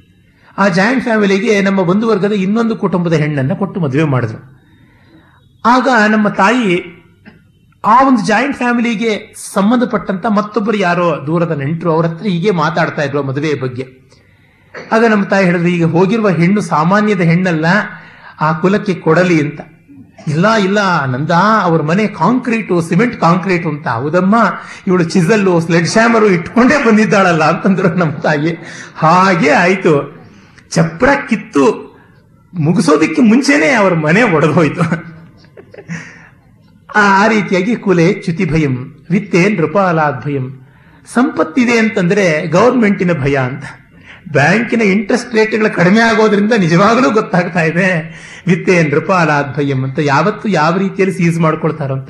ಚೋರ ಭಯವನ್ನಾದ್ರೂ ನಿಗ್ರಹ ಮಾಡಬಹುದು. ರಾಜಭಯಕ್ಕೆ ಎಲ್ಲಿಯೇ ನಿಗ್ರಹ. ಸಾಧ್ಯವೇ ಇಲ್ಲ. ತುಂಬಾ ಮಾನಿಷ್ಠರು ನಾವು ಅಂದ್ರೆ ಯಾರ ಹತ್ರ ಹೋಗಿ ಕೈಚಾಚಬೇಕಾದೀತು ಅಂತ. ಒಂದು ಸಂಸ್ಕೃತ ಸುಭಾಷಿತ ಅಲ್ಲಿ ಬರುತ್ತೆ ಬಾಯಿ ಒಣಗೋದು, ಬೆವತ್ಕೊಳ್ಳೋದು, ತಲೆ ತಿರುಗೋದು, ಕಾಲುಗಳು ನಡುಗೋದು, ಉಸಿರಾಟವೇ ಸ್ತಬ್ಧವಾಗೋದು, ಹೀಗೆ ಮರಣದ ಯಾವುದೆಲ್ಲ ಚಿಹ್ನೆ ಇದೆಯೋ ಅದು ಬೇಡವಾಗಿ ಬಂದ್ಬಿಡುತ್ತೆ ಅಂತ. ಭಲ್ಲಟ ಅಂತ ಕಾಶ್ಮೀರದ ಮಹಾ ವಿದ್ವಾಂಸ ಬಹಳ ರಮಣೀಯವಾದ, ಮಾರ್ಮಿಕವಾದ ಸುಭಾಷಿತಗಳನ್ನು ಬರೆದ ಕವಿ, ಮಹಾಕವಿ ಅಂತಲೇ ಹೇಳಬೇಕು ಅವನನ್ನ. ಕೇವಲ ಒಂದು ನೂರು ಪದ್ಯಗಳ ಕಾವ್ಯವೊಂದನ್ನು ಬರೆದೆ ಅವನು ಶಾಶ್ವತವಾದ ಸ್ಥಾನವನ್ನು ಸಂಸ್ಕೃತದಲ್ಲಿ ಸಂಪಾದಿಸಿಕೊಂಡಿದ್ದಾನೆ. ಅವನು ಒಂದು ಕಡೆ ಹೇಳ್ತಾನೆ, ಯಾರ ಯಾರ ಕೈ ನನ್ನ ಕಾಲನ್ನ ಮುಟ್ಟಿಸಿಕೊಳ್ಳಕ್ಕೂ ದೂರ ಮಾಡ್ತಾ ಇದ್ನೋ ಇವತ್ತು ಅವರ ಕಾಲನ್ನ ನನ್ನ ಕೈ ಮುಟ್ಟೋದಕ್ಕೆ ಕ್ಯೂನಲ್ಲಿ ಕಾಯ್ತಾ ಇದೆ. ಇದಕ್ಕಿಂತಲೂ ಬೇಕೇ ದೈನ್ಯ ಅಂತ. ಅವರು ನನ್ನ ಕಾಲನ್ನು ಮುಟ್ತೀವಿ ಅಂತಂದ್ರೆ ನನ್ನ ಎಡಗಾಲು ಮುಟ್ಟೋ ಹಾಗಿಲ್ಲ ಅಂತ ದೂರ ಹೋಗ್ತಾ ಇದ್ದೆ. ಅಷ್ಟು ಮಾನಿಷ್ಠನಾಗಿ ಅವರು ಅಷ್ಟು ಕೀಳು ಅಂತಿದ್ದೆ. ಈಗ ಅವರು ಎಡಗಾಲನ್ನ ನನ್ನ ಎರಡೂ ಕೈ ಮುಟ್ಟೋದಕ್ಕೆ ಕ್ಯೂನಲ್ಲಿ ನಿಂತಿದೆ. ಎಷ್ಟೋ ಜನ ಕಾದಿದ್ದಾರೆ. ನನ್ನ ಟರ್ನ್ ಬರಲಿ ಅಂತ ಕಾದಿದ್ದೀನಿ ಅಂತ. ಇದು ತುಂಬಾ ದೊಡ್ಡ ದೈನ್ಯ. ಹೀಗೆ ಮಾನೆ ದೈನ್ಯ ಭಯಂ. ಬಲೇ ರಿಪು ಭಯಂ. ಬಲಿಷ್ಠರಿಗೆ ವೈರ್ಯ ಭಯ. ಇನ್ನ ರೂಪ ಇದ್ರೆ ಮುಪ್ಪಿನ ಭಯ. ಮುಪ್ಪು ಬಂದರೆ ಎಷ್ಟೋ ಜನಕ್ಕೆ ಅದರ ಭಾವನೆಯೇ ತುಂಬಾ ಹೆದರಿಕೆಯನ್ನು ತರಿಸುತ್ತೆ. ಅದಕ್ಕೆ ತಾನೇ ಕಾಸ್ಮೆಟಿಕ್ ಇಂಡಸ್ಟ್ರಿ ಅಷ್ಟು ಪ್ರವರ್ಧಮಾನವಾಗಿರುವಂತಹದ್ದು ತುಂಬಾ ವಿದ್ಯಾವಂತರಾದ್ವಿ ಅಂದರೆ ನಮ್ಮನ್ನು ಮೀರಿಸುವ ಒಬ್ಬ ಒಬ್ಬ ವಿದ್ವಾಂಸ ಬಂದ ಅಂದ್ರೆ ಸಾಕು, ಸಂಕಟ ಶುರುವಾಗಿ ಬಿಡುತ್ತೆ ಅವನು ಮಗನಾಗಿದ್ರು ಸರಿ, ಯಾರಾಗಿದ್ರು ಸರಿ, ನನಗಿಂತ ಉತ್ತಮನಾಗ್ಬಿಟ್ನಲ್ಲ ಅನ್ನುವಂಥ ಒಂದು ಸಂಕಟ ಇರುತ್ತೆ. ಒಬ್ಬ ವೈಣಿಕನಿಗೆ ತನ್ನ ಮಗ ತನಗಿಂತ ಉತ್ತಮ ವೈಣಿಕ ಅಂತ ಗೊತ್ತಾದಾಗ ವೀಣೆ ನುಡಿಸೋಕ್ಕೆ ತುಂಬಾ ಬೇಕಾಗುವ ಈ ಮಧ್ಯದ ಬೆರಳನ್ನೇ ಕಚ್ಚಿ ತುಂಡು ಮಾಡಿಬಿಟ್ಟ ಅಂತ ಸ್ವಾಮಿನಾಥಯ್ಯರವರು ತಮ್ಮ ನೆನಪುಗಳಲ್ಲಿ ಬರೀತಾರೆ. ಅದು ತಮಿಳುನಾಡಿನ ದೊಡ್ಡ ವಿದ್ವಾಂಸರವರು. ಅಲ್ಲಿ ಒಂದು ಸಂಸ್ಥಾನದಲ್ಲಿ ನಡೆದಂತ ಒಂದು ಘಟನೆ ಅಂತ. ಆ ಅಸೂಯೆ ಆ ರೀತಿಯಾಗಿ ಮಾಡುತ್ತೆ. ಏನನ್ನು ಮಾಡೋದಕ್ಕೂ ಹೇಸುವುದಿಲ್ಲ ಶಾಸ್ತ್ರೇ ವಾದಿ ಭಯಂ ಗುಣೇ ಖಲ ಭಯಂ ನಾವು ಸದ್ಗುಣಗಳು ಅಂದ್ರೆ ದುಷ್ಟರ ಭಯ. ಒಳ್ಳೆಯವರಿಗೆ ಸದಾ ಅದೇ ಭಯ. ಇನ್ನು ಶರೀರ ಇದ್ದರೆ ಯಮನ ಭಯ. ಕಾಯೇ ಕೃತಾಂತಾದ್ ಭಯಂ ಹಾಗಾಗಿ ಎಲ್ಲ ವಸ್ತುಗಳು ಭಯವಾದ ಕಾರಣ ವೈರಾಗ್ಯ ಒಂದೇ ಭಯ ಅನ್ನುವುದನ್ನ ಈ ಕಥೆ ಎಷ್ಟು ಮಾರ್ಮಿಕವಾಗಿ ತೋರಿಸುತ್ತೆ. ಇಡೀ ಮಹಾಭಾರತದ ನಿರ್ವೇದ ಅನ್ನುವ ಸ್ಥಾಯಿಭಾವದಿಂದ ಹುಟ್ಟಿದ ಶಾಂತರಸ ವಿಷಯ ತೃಷ್ಣಾಕ್ಷಯ. ಅಲ್ಲಿಂದ ಬರುವಂತಹದ್ದು ಅಂತ ಆನಂದವರ್ಧನ ಹೇಳ್ತಾನೆ. ಅದಕ್ಕಾಗಿ ಈ ಗೃಧ್ರ ಗೋಮಾಯ ಸಂವಾದವನ್ನ ನಾನು ವಿಶೇಷವಾಗಿ ಇಷ್ಟಪಟ್ಟೆ. ಇನ್ನ ತುಲಾಧಾರ ಅಂತ ಮೊನ್ನೆ ನಮ್ಮ ಎಸ್ ಆರ್ ರಾಮಸ್ವಾಮಿಗಳು ಆರಂಭದಲ್ಲಿಯೇನೆ ಜಾಜಲಿ ಮತ್ತೆ ತುಲಾಧಾರನ ಉಪಾಖ್ಯಾನದ ಬಗ್ಗೆ ಹೇಳಿದ್ರು. ಅದನ್ನ ತೆಗೆದುಕೊಳ್ಳೋಣ. ಆದರೆ ಅದು ಸ್ವಲ್ಪ ತತ್ವೋಪದಿಷ್ಟ, ತತ್ವೋಪದೇಶ ಪ್ರಧಾನವಾದದ್ದು. ಹಾಗಾಗಿ ಇನ್ನು ಸ್ವಲ್ಪ ಬೇರೆ ರೀತಿಯಲ್ಲಿ ಇರಲಿ ಅಂತ ಉಪಾಖ್ಯಾನಗಳಿಗೇನು ಮಹಾಭಾರತದಲ್ಲಿ ಕೊರತೆ ಇಲ್ಲವೇ ಇಲ್ಲವಾದ್ದರಿಂದ ಒಂದು ಈ ಕುಮಾರ ಅಥವಾ ಸ್ಕಂದನ ಉಪಾಖ್ಯಾನವನ್ನ ಎರಡು ಕಡೆ ನಾವು ನೋಡ್ತೀವಿ ಮಹಾಭಾರತದಲ್ಲಿ. ಶಾಂತಿ ಪರ್ವದಲ್ಲಿ ನೋಡ್ತೀವಿ. ಆ, ತೀರ್ಥಯಾತ್ರಾ ಉಪಪರ್ವ ಅಂತ ಯಾವುದಿದೆ? ಅರಣ್ಯ ಪರ್ವದಲ್ಲಿ ಅಥವಾ ವನಪರ್ವದಲ್ಲಿ ಅಲ್ಲಿ ನೋಡ್ತೀವಿ. ಅದರ ಒಂದೆರಡು ಎಲಿಮೆಂಟ್ಸು ರಾಮಾಯಣದ ಬಾಲಕಾಂಡದಲ್ಲಿ ಕೂಡ ಬರುತ್ತೆ. ಇನ್ನು ಸ್ಕಾಂದಾದಿ ಪುರಾಣಗಳಲ್ಲಂತೂ ಬಹಳ ವಿಖ್ಯಾತ. ಅದನ್ನ ಸ್ವಲ್ಪ ಹೇಳಿದರೆ ಒಂದು ವೈವಿಧ್ಯ. ಮತ್ತೆ ಇನ್ನೊಂದು ಉದ್ದೇಶವೂ ಉಂಟು. ಈ ಸ್ಕಂದ ಕಲ್ಟ್ ಅಂತ ಏನು ಹೇಳ್ತೀವಿ? ಕುಮಾರ ಸ್ಕಲ್ಟ್ ಅಥವಾ ಸುಬ್ರಹ್ಮಣ್ಯನ ಕಲ್ಟ್ ಅಂತ. ಅದನ್ನ ಅನಾರ್ಯ ಅಂತ ಒಂದು ಭ್ರಮೆಯನ್ನ ಸತ್ಯ ಅನ್ನೋ ಮಟ್ಟಿಗೆ ಜಗಜ್ಜಾಹೀರಾತು ಮಾಡ್ತಾ ಇದ್ದಾರೆ. ಅದು ಹಾಗಲ್ಲ ಅನ್ನೋದಕ್ಕೂ ಅನುಕೂಲವಾದ ಸಂದರ್ಭ ಅಂತ ಭಾವಿಸಿ ಅದರ ಪ್ರಸ್ತಾವ ಮಾಡ್ತಾ ಇದ್ದೀನಿ. ಸ್ಕಂದ ಸುಬ್ರಹ್ಮಣ್ಯ ಅಂತಲೂ ಅವನನ್ನ ಕರಿತೀವಿ. ಆತ ಶಿವನ ಮತ್ತು ಪಾರ್ವತಿಯ ಮಗ ಅಂತ ಪುರಾಣಗಳಲ್ಲಿ ಬರುತ್ತೆ. ಅವನ ಜನ್ಮಕ್ಕೋಸ್ಕರವಾಗಿಯೇನೆ ಆತ ಇದು ದೇವ, ದೇವತೆಗಳು ಬ್ರಹ್ಮನ ಹೋಗಿ ಬೇಡಿದ್ರು, ಮತ್ತೆ ಮನ್ಮಥ ಶಿವನ ತಪೋಭಂಗವನ್ನು ಮಾಡದ ಅಂತೆಲ್ಲ ಬರುತ್ತೆ. ಆ ವಿಷಯವನ್ನ ಹಿಂದೆನೇ ಈ ವೇದಿಕೆಗಳಲ್ಲಿ ಕಾಮದಹನದ ಸ್ವರೂಪ ಏನು ಅಂತೆಲ್ಲ ಹೇಳಿದ ಕಾರಣ ಮತ್ತೆ ಚರ್ಚೆ ಮಾಡಬೇಕಾಗಿಲ್ಲ. ಆಗ ಶಿವನ ಅಂಶವೇ ಅಗ್ನಿಯಲ್ಲಿ ಬಿದ್ದು, ಆ ಅಗ್ನಿಗೆ ಅದನ್ನ ಭರಿಸೋದಿಕ್ಕೆ ಆಗದೆ ಅಗ್ನಿ ಅದನ್ನ ಗಂಗೆಗೆ ವಿಸರ್ಜಿಸಿ, ಗಂಗೆಯೂ ತಾಳಲಾರದೆ ತೀರದ ಜೊಂಡಿಗೆ ತಳ್ಳಿ, ಜೊಂಡಿನಲ್ಲಿ ಅದು ಆರು ಮುಖದ ಶಿಶುವಿನ ರೂಪ ತಾಳ್ತು ಅಂತ. ಆಗ ಕೃತ್ತಿಕಾ ನಕ್ಷತ್ರದ ಅಧಿದೇವಿಯರು, ಕೃತ್ತಿಕೆಯರು ಬಂದರು. ಅವರು ಆರು ಜನ. ಅವರ ಆರು ಜನ ಆರು ಮುಖಗಳನ್ನ ತಮ್ಮ ಎದೆಹಾಲಿಂದ ತಣಿಸಿದರು ಅವತ್ತಿಂದ ಕಾರ್ತಿಕೇಯ ಅಂತ ಆತನಿಗೆ ಹೆಸರು ಬಂತು. ಮತ್ತು ಅವನನ್ನ ಶಿವಪಾರ್ವತಿಯರು ಮತ್ತೆ ಕರೆದುಕೊಂಡು ಹೋಗಿ, ಇಂದ್ರ ತನ್ನ ಮಗಳನ್ನ ದೇವಸೇನೆ ಅಂತ ಹೇಳೋಳನ್ನ ಕೊಟ್ಟು ಮದುವೆ ಮಾಡದ. ದೇವಸೇನಾಧಿಪತಿಯಾದ ಆತ ತಾರಕಾಸುರನ ಸಂಹಾರವಾಯಿತು ಅಂತ ಇದು ಮಹಾಭಾರತದಲ್ಲಿ, ಪುರಾಣದಲ್ಲಿಯೂ ಪ್ರಸಿದ್ಧವಾಗಿ ಬರುವಂಥ ಕತೆ. ಆದರೆ ಇಲ್ಲಿ ಎಷ್ಟೋ ಜನ ಈಚಿನ ವಿದ್ವಾಂಸರು ಈ ಮುರುಘ ಅಂತ ಯಾವುದು ಹೆಸರಿದೆ ತಮಿಳಿನಲ್ಲಿ, ಆ ಮುರುಗ ಅನ್ನುವಂಥವನು ನೇಟಿವ್ ದೇವತೆ, ಅಲ್ಲಿಯ ಸ್ಥಳೀಯ ದೇವತೆ, ದಕ್ಷಿಣ ಭಾರತದಲ್ಲಿ ಅನಾರ್ಯರ ದೇವತೆ, ಅವನನ್ನು ಇವರು ಹೈಜಾಕ್ ಮಾಡಿಬಿಟ್ರು ಅಂತ. ಅದು ಖಂಡಿತ ಅಲ್ಲ. ಕಾರಣ ಇಷ್ಟೇ. ಮೊದಲಿಗೆ ಅವರು ಬಹಳ ಹೇಳುವಂತಹ ಹೆಸರುಗಳಲ್ಲಿ ಸ್ಕಂದನ್ನ ಕಂದ ಅಂತ ಕರೆದಿದ್ದಾರೆ. ಅದು ಕುಮಾರ, ಸ್ಕಂದ, ಕಂದ ಎಲ್ಲ ಒಂದೇ ರೀತಿಯಾದಂತಹ ಧ್ವನಿ ಇರುವಂತಹದ್ದು ಸ್ಕಂದ ಅಂದರೆ ಜಾರಿ ಬಿದ್ದವನು ಅಂತ. ಜಾರಿದ್ದು ಸ್ಕನ್ನ ಅನ್ನೋದ್ರಿಂದ ಸ್ಕಂದ ಅಂತ ಶಿವನ ತೇಜಸ್ಸಿನಿಂದ ಜಾರಿ ಬಿದ್ದು ಬಂದಂಥವನು ಅಂತ. ಮತ್ತೆ ಆತನ ಸುಬ್ರಹ್ಮಣ್ಯ ಅಂತ ಕರಿತೀವಿ. ಈ ಸುಬ್ರಹ್ಮಣ್ಯ ಅನ್ನುವಂಥ ಶಬ್ದವೇ ಲಿಂಗ್ವಿಶ್ ಮುರುಘ ಆಯಿತು ಅಂತ ಹೇಳ್ತಾರೆ. ರಘುವೀರವರು ಅದರ ಬಗ್ಗೆ ತುಂಬಾ ಚೆನ್ನಾಗಿರುವಂತಹ ಒಂದು ಬರವಣಿಗೆಯನ್ನೇ ಮಾಡಿದರು ಈ ಶಬ್ದಗಳು ಯಾವ ರೀತಿ ಹೇಗೆ ಬದಲಾಗುತ್ತೆ ಅಂತ ಹೇಳೋದಿಕ್ಕೆ ಆಗೋದಿಲ್ಲ ನಮ್ಮ ಸುಬ್ಬಣ್ಣ, ಸುಬ್ಬರಾಯ ಅನ್ನುವಂಥದ್ದು ಸುಬ್ರಹ್ಮಣ್ಯದ್ದೇ ಆಗಿರುವಂತಹದ್ದು ಹಾಗೆ ಅದು ಬ್ರಹ್ಮ ಅನ್ನುವಂಥದ್ದು ತಮಿಳಿನಲ್ಲಿ ಬಿರಮ್ಮ ಅಂತಾಗಿ ಬಿರಮ ಅಂತಾಗಿ, ಬಕಾರ ಹೋಗಿ ಮಕಾರವಾಗಿ, ಹಕಾರ ಹೋಗಿ ಕಕಾರವಾಗುತ್ತೆ. ಈಗ ಮಹೇಶ ಅನ್ನೋದು ತಮಿಳಿನಲ್ಲಿ ಮಗೇಶ ಅಂತಲೇ ಅವ್ರು ಹೇಳ್ತಾರೆ. ಹಾಗಾಗಿ ಅದು ಮುರುಘ ಅಂತ ಆಗಿದೆ ಅಂತ ಅವರು ನಿಷ್ಪಾದನೆ ಮಾಡಿ ತೋರಿಸ್ತಾರೆ. ಇರಲಿ. ಭಾಷಾಶಾಸ್ತ್ರ ಸಣ್ಣ ಒಂದು ಆಧಾರ, ಅದೇ ಸರ್ವಸ್ವವಾದ ಆಧಾರವಲ್ಲ. ಮಿಕ್ಕ ಎಲ್ಲ ಆಧಾರಗಳನ್ನು ನೋಡಬೇಕು. ಆತ ಪರ್ವತಗಳ ಮೇಲೆ ಇರುವಂಥವನು, ಹಾಗಾಗಿ ಆದಿವಾಸಿಯ ಕುಲಕ್ಕೆ ಸೇರಿದವನು ಅಂತೆಲ್ಲ ಹೇಳ್ತಾರೆ. ಅದು ಹಾಗಂತೇನೂ ಇಲ್ಲ. ಅಂದರೆ ಅನಾರ್ಯವೇ ಆಗಬೇಕು ಅಂತ ಏನೂ ಇಲ್ಲ. ತಮಿಳುನಾಡಿನ ಎಲ್ಲ ಪರಂಪರೆಯೂ ಒಪ್ಪಿಕೊಳ್ಳುತ್ತೆ ಶಿವ ಕೈಲಾಸವಾಸಿ ಅಂತ. ಕೈಲಾಸ ಉತ್ತರ ಭಾರತದಲ್ಲಿ ಇದ್ದಿದ್ದು. ಉತ್ತರ ಭಾರತ ಅಂದರೆ ಆರ್ಯ ಅಂತ ಹೇಳ್ತಾರೆ. ತಮಿಳಿನ ಯಾವ ಗ್ರಂಥಗಳು ನೋಡಿದ್ರು ಕೂಡ ಅವರು ಈ ಒಂದು, ಸದರ್ನ್ ಮೋ, ಅವರಿಗೆ ನಾರ್ದನ್ ಮೋಸ್ಟ್ ಅಂತ ತಮಿಳುನಾಡಿಗೆ ಹೇಳೋದು ವೆಂಗಡಂ ಅಲ್ಲಿಂದ ಆಚೆಗೆ ಅಲ್ಲ. ಅಲ್ಲಿಂದ ಉಳಿದದ್ದೆಲ್ಲ ವಡಮೊಳಿ ಅಂತ ಹೇಳ್ಬಿಟ್ಟು ಹೇಳ್ತಾರೆ. ಉತ್ತರದ ಭಾಷೆ, ಅದು ಸಂಸ್ಕೃತ ಅಂತ. ಹಾಗಾಗಿ ಹಿಮಾಲಯಕ್ಕೆ ಅವರು ಹಿಮಾಲಯ ಅಂತಲೇ ಹೇಳ್ತಾರೆ. ಇನ್ನು ಬೇರೆ ಯಾವ ಶಬ್ದವೂ ಇಲ್ಲ. ಶಿವನಿಗಾದರೂ ಅಷ್ಟೇನೆ. ಅಟ್ಟಮುತ್ತಿ ಅಂತ ಹೇಳ್ತಾರೆ. ಅದು ಅಷ್ಟಮೂರ್ತಿ ಅಲ್ಲದೆ ಮತ್ತೆ ಇನ್ನೇನು. ಇದರಿಂದ ಶಿವನನ್ನಂತೂ ಉತ್ತರ ಭಾರತವನಾದರೆ ಶಿವನ ಮಗನಾದವನು ದಕ್ಷಿಣ ಭಾರತದವನು ಅಂತ ಹೇಗೆ ಎಕ್ಸ್ಕ್ಲೂಸಿವ್ ಆಗಿ ಆಗುತ್ತಾನೆ ಮತ್ತೆ ಅವನ ಧ್ವಜ ಕುಕ್ಕುಟ ಧ್ವಜ. ಕೋಳಿಯನ್ನ ದೇವತೆಗಳಿಗೆ ಬಲಿ ಕೊಡುವುದು ವೇದಗಳಲ್ಲಿ ಕಾಣಿಸೋದಿಲ್ಲ ಅಂತ. ಹಾಗೇನೂ ಇಲ್ಲ. ಈ ಶುಕ್ಲಯಜುರ್ವೇದದ ಬ್ರಾಹ್ಮಣ ಭಾಗಗಳನ್ನು ನೋಡಿದರೆ ಅಲ್ಲಿ ಪುರುಷಮೇಧ, ಸರ್ವಮೇಧ, ರಾಜಸೂಯ, ಅಶ್ವಮೇಧಾದಿಗಳಲ್ಲಿ, ಕೊಡಬೇಕಾದಂತಹ ಪಶುಗಳಲ್ಲಿ, ತಿರಿಯಕ್ ಜಂತುಗಳಲ್ಲಿ, ಜಲಚರಗಳು ಕೇಚರಗಳು ಭೂಚರಗಳು ಅಂತೆಲ್ಲ ಉಂಟು. ಅದರೊಳಗೆ ಕೋಳಿಯೂ ಕೂಡ ಸೇರಿಕೊಳ್ಳುವಂಥದ್ದು. ಮತ್ತೆ ಆ ಕೋಳಿಯನ್ನ ವಿಶೇಷವಾಗಿ ಸ್ಕಂದನಿಗೆ ಅಸೋಸಿಯೇಟ್ ಮಾಡುವುದಕ್ಕೆ ನವಿಲನ್ನು ಜೊತೆಗೆ ಅಸೋಸಿಯೇಟ್ ಮಾಡ್ತಾರೆ. ಈ ಕೋಳಿಯ ಚೂಡ ಅಂದರೆ ಮೇಲೆ ಜುಟ್ಟಿದೆಯಲ್ಲ, ಅದು ಜ್ವಾಲೆಯಂತೆ ಇರುವಂತಹದ್ದು ಅನ್ನೋದಕ್ಕೋಸ್ಕರವಾಗಿ ಕೋಶಗಳಲ್ಲಿ ಜ್ವಾಲಾಚೂಡ ಶಿಖಿಚೂಡ ತಾಮ್ರಚೂಡ ಅಂತೆಲ್ಲ ಕರೀತಾರೆ. ಈ ಜ್ವಾಲೆ ಅಗ್ನಿಗೂ, ಸ್ಕಂದನಿಗೂ ತುಂಬಾ ಮುಖ್ಯವಾದ ಸಂಬಂಧ. ಅದು ಅಲ್ಲಿ ಪ್ರಕಟವಾದದ್ದು ಅದೇ ಸ್ಕಂದನನ್ನ ವೈದಿಕ ದೇವತೆಯನ್ನಾಗಿ ಮಾಡುವಂಥದ್ದು. ನವಿಲನ್ನಂತೂ ಶಿಖಿ ಅಂತ ಕರೀತಾರೆ. ಅಗ್ನಿಗೆ ಶಿಖಿ ಅಂತ ಹೇಳುವಂಥದ್ದು. ನವಿಲಿನ ವಾಹನ ಅಂತಂದ್ರೆ ಸ್ಕಂದನನ್ನ ಆಹುತಿಯ ರೂಪ ಅಂತಲೂ ಹೇಳಬಹುದು. ಶಿವ, ರುದ್ರ ಆತನನ್ನ ಅಗ್ನಿ ಅಂತಲೇ ಭಾವಿಸುವುದುಂಟು. ಅಗ್ನಿಯ ಘೋರ ರೂಪವನ್ನ ರುದ್ರ, ಶಾಂತ ರೂಪವನ್ನ ಶಿವ ಅಂತ, ಅಗ್ನಿಯ ಏಳು ಜ್ವಾಲೆಗಳನ್ನ ಕಾಲಿ ಕರಾಳಿ ಮೊದಲಾದ ಸಪ್ತ ಮಾತ್ರಕೀಯರಾಗಿ ಸ್ವೀಕರಿಸಿರುವುದು ಋಗ್ವೇದದಲ್ಲಿಯೇ ಕಂಡುಬರುವಂತಹದ್ದು. ಶ್ವೇತಾಶ್ವತರಾದಿ ಅನೇಕ ಉಪನಿಷತ್ತುಗಳಲ್ಲಿ ಅದೇ ಮಂತ್ರ ಉಲ್ಲೇಖಿತವಾಗುತ್ತೆ.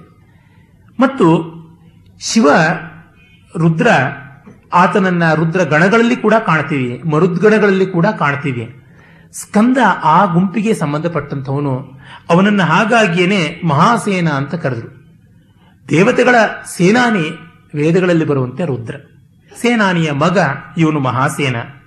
ಜೊತೆಗೆ ಇವನನ್ನ ವತ್ಸರಾಜ ಅಂತ ವೇದಗಳಲ್ಲಿ ಗೌರವಿಸುವುದು ಕಂಡುಬರುತ್ತೆ. ಗಣಪತಿ ಜ್ಯೇಷ್ಠರಾಜ ಆದರೆ ಇವನು ವತ್ಸರಾಜ. ಹಾಗಾಗಿ ಅವರಿಗೆ ಸೌಂದರ್ಯ ಉಂಟು. ಮತ್ತು ಇನ್ನೂ ಒಂದು ಸ್ವಾರಸ್ಯ ಏನಂದ್ರೆ ವೇದದಲ್ಲಿಯೇ ಋಗ್ವೇದದಲ್ಲಿ ಕುಮಾರಂ ಚಿತ್ರತರಂ ವಂದಮಾನಂ ಪ್ರತಿ ನಾನಾಮ ರುದ್ರೋಪಯಂತಂ ದಿವ ಶಿಶುಂ ಅಂತೆಲ್ಲ ಬರುತ್ತೆ. ಆಕಾಶದ ಶಿಶು, ಆಕಾಶದ ಕೃತ್ತಿಕಾ ದೇವಿಯರ ಶಿಶು ಇವನು. ಕುಮಾರ ರುದ್ರೋಪಯುತ, ರುದ್ರನ ಜೊತೆಗೆ ಸೇರಿರುವವನು ಅಂತ ಹೇಳುವಾಗ ಆ ಸ್ಕಂದೋಲ್ಲೇಖವೇ ಕಾಣಿಸುವಂಥದ್ದಾಗಿದೆ. ಮತ್ತು ಈ ಖಗೋಲದ ನಕ್ಷತ್ರಗಳು ಯಾವಿವೆ ಅಲ್ಲಿ ಮೂರು ನಕ್ಷತ್ರಗಳಿಗೆ ಸ್ಕಂದನ ಸಂಬಂಧ ಇದೆ. ಒಂದು ಆಶ್ಲೇಷ. ಸರ್ಪಾತ್ಮಕವಾದ ನಕ್ಷತ್ರ. ಮತ್ತೊಂದು ವಿಶಾಖ. ಅವನನ್ನ ವಿಶಾಖ ಅಂತಲೂ ಕರೀತಾರೆ. ಮತ್ತೆ ಕೃತ್ತಿಕಾ ನಕ್ಷತ್ರ ಸಂಬಂಧಿ. ಕೃತ್ತಿಕೆಯನ್ನು ಅಗ್ನಿ ನಕ್ಷತ್ರ ಅಂತ. ಅಗ್ನಿರ್ನಪ್ಪಾತು ಕೃತ್ತಿಕಾ ಅಂತಲೇ ನಕ್ಷತ್ರ ಸೂಕ್ತ ಆರಂಭವಾಗುವುದು ಕೃತ್ತಿಕಾ ನಕ್ಷತ್ರದಿಂದಲೇ. ಅಂದರೆ ಏನು? ಕೃತ್ತಿಕಾ ನಕ್ಷತ್ರದ ಅಗ್ನಿ. ಅಗ್ನಿಯೇ ಇವನು ಅಗ್ನಿಭೂಹು ಅಂತಲೇನೆ ಅಮರಕೋಶದಲ್ಲಿ ಬರುತ್ತೆ. ಅಗ್ನಿಭೂಹು ಬಾಹುಲೇಯ ತಾರಕಜಿತ್ ವಿಶಾಖ, ಶಿಖಿವಾಹನ ಅಂತ. ಶಿಖಿವಾಹನ ಅಂದ್ರೆ ಅಗ್ನಿಯಿಂದ ಕೊಂಡೊಯ್ಯಲ್ಪಡುವವನು ಅಂತ. ಸ್ಕಂದ ಅಗ್ನಿಯಿಂದ ಕೊಂಡೊಯ್ಯಲ್ಪಟ್ಟ. ವಿಷ್ಣು, ಶಿವನ ತೇಜಸ್ಸನ್ನು ಅಗ್ನಿ ತೆಗೆದುಕೊಂಡು ಹೋಗಿ ಜೊಂಡಿನಲ್ಲಿ ಬೆಳೆಸಿದ್ದು ಅಂತ. ಹೀಗಾಗಿ ಅವನ ತಮಿಳಿನಲ್ಲಿ ಶರವಣ ಅಂತ ಕರೀತಾರೆ. ಈ ಶರವಣದಲ್ಲಿ ಹುಟ್ಟಿದವನು, ಶರ ಜೊಂಡಿನ ವನದಲ್ಲಿ ಹುಟ್ಟಿದಂಥವನು, ಗಂಗೆಯ ಮಗನಾದವನು. ಇವನನ್ನು ಶಾಣ್ಮಾತುರ ಆರು ಕೃತ್ತಿಕೆಯರ ಮಗ ಅಂತ ಹೇಳ್ತಾರೆ. ಗಣಪತಿಯನ್ನ ದ್ವೈಮಾತುರ ಅಂತ ಹೇಳ್ತಾರೆ. ಇವನು ದ್ವೈಮಾತುರನು ಹೌದು. ಆ ದ್ವೈಮಾತುರ ಯಾಕೆ? ಗಂಗೆಯಲ್ಲಿ ಮತ್ತು ಪಾರ್ವತಿಯಲ್ಲಿ ಇಬ್ಬರಲ್ಲಿಯೂ ಮಾತೃತ್ವವನ್ನು ಕಂಡುಕೊಂಡಂತವನು ಕೃತ್ತಿಕೆಯರಲ್ಲಿ ಕಂಡಂತವನು ಹಾಗಾಗಿ ವಿಶಾಖ ನಕ್ಷತ್ರ ಎರಡು ಕವಲಾಗಿ ಒಡೆದಂಥದ್ದು. ಕೃತಿಕಾ ನಕ್ಷತ್ರ ಪುಂಜಕ್ಕೆ ಅಭಿಮುಖವಾಗಿ ತೋರುತ್ತೆ. ಹಾಗಾಗಿ ಇವನನ್ನ ಕೃತಿಕೇರಿಗೂ ಮತ್ತು ವಿಶಾಖ ರೂಪಿಣಿಯರಾದಂಥ ಹಿಮವಂತನ ಮಕ್ಕಳೇ ಗಂಗೆ ಮತ್ತು ಗೌರಿ. ಹಾಗಾಗಿ ವಿಶಾಖ ನಕ್ಷತ್ರ ಸಂಬಂಧಿಯಾದವನು ಅಂತ. ಆಶ್ಲೇಷ ಸರ್ಪ ನಕ್ಷತ್ರ. ಹಾಗಾಗಿ ಅದರ ಜೊತೆಗೆ ಅವನ ಸಂಬಂಧ ಇರುವ ಕಾರಣ ಅವನು ಸರ್ಪರೂಪಿಯಾಗಿದ್ದಾನೆ ಅಂತ ವೇದದಲ್ಲಿಯೇ ಮತ್ತೆ ಅವನ ಸರ್ಪಸ್ವರೂಪವನ್ನ ಮತ್ ಮತ್ತೆ ಹೇಳುವಂತಹದ್ದು ಬರುತ್ತೆ. ಹೀಗೆ ಮತ್ತೆ ಅವನನ್ನು ಗುಹಾ ಅಂತ ಕರೀತಾರೆ. ಗುಹಾ ಅಂದರೆ ನಿಗೂಢತೆ ಅಂತ, ಗುಹಾ ಅಂತ ಉಂಟು, ಹೃದಯಕ್ಕೂ ಗುಹಾ ಅಂತ. ವಾಸಿಷ್ಠ ಗಣಪತಿ ಮುನಿಗಳು ಇದರ ಬಗ್ಗೆ ಅದ್ಭುತವಾದ ಒಂದು ಲೇಖನ ಬರೆದು, ಸ್ಕಂದ ಅಂದರೆ ಜೀವಸ್ವರೂಪ, ಶಿವ ಅಂದರೆ ಬ್ರಹ್ಮಸ್ವರೂಪ. ಪಾರ್ವತಿ ಎನ್ನುವುದು ಮಾಯಾ ಜಗತ್ ಸ್ವರೂಪ, ಗಣಪತಿ ವಾಕ್ಸ್ವರೂಪ ಅಂತ ಹೇಳಿದ್ದಾರೆ. ಪ್ರಪಂಚವನ್ನೆಲ್ಲ ರ್ಯಾಷನಲೈಸ್ ಮಾಡಿದ್ರೆ ಕಡೆಗೆ ಬರುವಂಥದ್ದಿದೆ. ಜೀವ, ಈಶ್ವರ, ಜಗತ್ತು ಮತ್ತು ಇವೆಲ್ಲಕ್ಕೂ ಕೂಡ ಲಿಂಕ್ ಆಗುವಂಥದ್ದು ವಾಕ್ತತ್ವ ಅಂತ. ಇವತ್ತು ನನ್ನ ಪರಿಚಿತರಾದ ಒಬ್ಬ- ಒಬ್ಬರು ವಿದ್ವಾಂಸರು ಫಿಸಿಕ್ಸ್ಗೆ ಇನ್ನೊಂದು ಮುಖ ಕೊಡೋ ಪ್ರಯತ್ನ ಪಡ್ತಾ ಇದ್ದಾರೆ. ಒಂದು ಮಹತ್ವಾಕಾಂಕ್ಷೆಯ ಪ್ರಯೋಗ. ಮಾಡರ್ನ್ ಫಿಸಿಕ್ಸ್ ಇದೆ. ನ್ಯೂ ಫಿಸಿಕ್ಸ್ ಅಂತ ಮಾಡ್ತಾ ಇದ್ದಾರೆ ಈಗ. ನ್ಯೂ ಇಯರ್ ಫಿಸಿಕ್ಸ್ ಅಂತ ಅವರು ಕರಿತಾ ಇದ್ದಾರೆ. ಅಲ್ಲಿ ಅವರು ಐನ್ಸ್ಟೀನ್ ಮಾಡಿರ್ತಕ್ಕಂಥ space time matter and energy ಈ ನಾಲ್ಕು ಯೂನಿಟ್ ಯಾವುದಿದೆ? Is equal to M C square ಈ energy M mass C light ಅದರ ವೆಲಾಸಿಟಿ ಅಂತ. ಇದರೊಳಗೆ ಸ್ಪೇಸ್ ಟೈಮು ಮ್ಯಾಟರ್ ಎನರ್ಜಿ ಬರುತ್ತೆ. ಇದರ ಜೊತೆಗೆ ಇನ್ನು ಎರಡಿದೆ ಲೈಫ್ ಅಂಡ್ ಲ್ಯಾಂಗ್ವೇಜ್ ಅದು ಎರಡನ್ನೂ ಸೇರಿಸಿ ಆರನ್ನ ಸೇರಿಸಬೇಕು ಅಂತ ಅದರ ಸಮಗ್ರ ಸ್ವರೂಪವಾಗಿ ಇವನು ಕಂಡು ಬರ್ತಾನೆ ಅಂತ. ಹೀಗೆ ಇನ್ನು ಅನೇಕ ಆಧಾರಗಳಿರುವ ಕಾರಣ ಸ್ಕಂದ ಸನಾತನ ಧರ್ಮಕ್ಕೆ ಬಾಹ್ಯವಲ್ಲದ ದೇವತೆ. ಕುಮಾರ ಅಂತ, ದೇವಸೇನಾಪತಿ ಅಂತ, ಗುಹ ಅಂತ ಬೇಕಾದ ರೀತಿಯಲ್ಲಿ ಅವನನ್ನು ಆರಾಧನೆ ಮಾಡಿದ್ದೀವಿ. ಮತ್ತು ಪರ್ವತಗಳ ಜೊತೆಗೆ ಅವನ ಅಸೋಸಿಯೇಷನ್ಗೆ ಶಿವನ ಅಸೋಸಿಯೇಷನ್ನೇ ಮುಖ್ಯ. ಮತ್ತೆ ಮತ್ತೆ ವೇದಗಳಲ್ಲಿ ಪರ್ವತವನ್ನ ದೇವಸ್ವರೂಪವಾಗಿ ಗೌರವಿಸುವಂಥದ್ದು ಕಂಡುಬರುತ್ತೆ. ಪುರಾಣಗಳಲ್ಲಿ ಕೂಡ ಕಂಡುಬರುತ್ತೆ. ವೃಕ್ಷಗಳಲ್ಲಿ ಕಂಡುಬರುತ್ತೆ. ಈ ಚೈತ್ಯಾರಾಧನೆ, ವೃಕ್ಷಾರಾಧನೆ, ಪರ್ವತಾರಾಧನೆ ಎಲ್ಲ ಕೂಡ ಒಂದೇ ಮೂಲದಿಂದ ಬಂದದ್ದು. ಅಗ್ನಿ ಆರಾಧನೆ ಇವೆಲ್ಲ ಒಂದೇ ಜ್ವಾಲೆಯ ಪ್ರತೀಕ ಅಂತ ಆನಂದ ಕುಮಾರಸ್ವಾಮಿ ಅಂತವರು ಬಹಳ ಸೊಗಸಾಗಿ ತೋರಿಸ್ತಾರೆ. ಸ್ಟೆಲ್ಲಾ ಕ್ರಾಮ್ರೇಶ್ ಅವರು ಕೂಡ ತಮ್ಮ ಬರಹಗಳಲ್ಲಿ ಮಾಡ್ತಾರೆ. ಯಾತಕ್ಕೆ ಇದನ್ನು ಹೇಳಿದೆ ಅಂದರೆ ಇಷ್ಟೋ ಬಾರಿ ನಮ್ಮ ಸಂಶೋಧಕರನ್ನವರು ನಮ್ಮ ದೇಶೀಯ ತತ್ವಗಳನ್ನ ತಮ್ಮ ತಮ್ಮ ಪರ್ವರ್ಷನ್ಸ್ಗೆ ಅನುಸಾರವಾಗಿ ವಿಕೃತಿ ಮಾಡುವಂತಹದ್ದು ಉಂಟು. ಅದು ತುಂಬಾ ದೊಡ್ಡ ದೋಷ. ಹಾಗಾಗಿ ಸ್ಕಂದನ ಜನ್ಮವನ್ನ ಮಹಾಭಾರತದಲ್ಲಿ ಹೇಳುವಾಗ ಅದು ವೇದದ ಭಾಗವೋ ಎಂಬಂತೆಯೇ ಹೇಳುವಂತಹದ್ದನ್ನ ಕಾಣ್ತೀವಿ. ಇನ್ನು ನಾವು ಆ ಜಾಜಲಿ ತುಲಾಧಾರನ ಕಥೆಗೆ ಬರೋಣ. ಒಮ್ಮೆ ಅದೇ ಶಾಂತಿ ಪರ್ವದ ಭಾಗದಲ್ಲಿಯೇನೆ ಮೋಕ್ಷ ಧರ್ಮದ ಸಂದರ್ಭದಲ್ಲಿ ಧರ್ಮರಾಜ ಪ್ರಶ್ನೆ ಮಾಡ್ತಾನೆ. ನನಗೆ ಈ ಯಾವ ವರ್ಣದಲ್ಲಿದ್ದರೂ, ಯಾವ ಉದ್ಯೋಗದಲ್ಲಿದ್ದರೂ ತತ್ವಾನುಷ್ಠಾನ ಹೇಗೆ ಮಾಡಬಹುದು ಅನ್ನೋದರ ಬಗ್ಗೆ ಬೆಳಕನ್ನು ಚೆಲ್ಲು ಅಂತ ಕೇಳ್ತಾನೆ. ಆಗ ಭೀಷ್ಮ ಹೇಳ್ತಾನೆ ಅತ್ರಾಪ್ಯುದಂಹರ ಉದಾಹರಣ ತೀಮಾಂ, ತೀಮಂ ಇತಿಹಾಸಂ ಪುರಾತನಂ, ತುಲಾಧಾರಸ್ಯ ವಾಕ್ಯಾನಿ ಧರ್ಮೇ ಜಾಜಲಿನಾಸಹ ಅಂತ ತುಲಾಧಾರ ಅನ್ನುವ ಒಬ್ಬ ವರ್ತಕ, ವೈಶ್ಯ, ಜಾಜಲಿ ಎನ್ನುವ ಒಬ್ಬ ಬ್ರಾಹ್ಮಣನಿಗೆ ತಪಸ್ವಿಗೆ ಹೇಳಿದ ಉಪದೇಶ. ಅದನ್ನು ಹೇಳ್ತೀನಿ. ವನೇ ವನಚರ ಕಶ್ಚಿತ್ ಜಾಜಲಿರ್ ನಾಮ ವೈದ್ವಿಜ ವನದಲ್ಲಿಯೇ ಕಾಡಿನಲ್ಲಿ ಅವನು ತಪಸ್ಸು ಮಾಡ್ತಾ ಇದ್ದವನು ನಿಯತೋ ನಿಯತಾಹಾರ. ಚೀರಾಜಿನ ಜಟಾಧರ. ಮಲಪಂಕಧರೋ ಧೀಮಾನ್. ಬಹುವರ್ಷ ಗಣಾನ್ ಮುನಿ ಮನೋಜವ.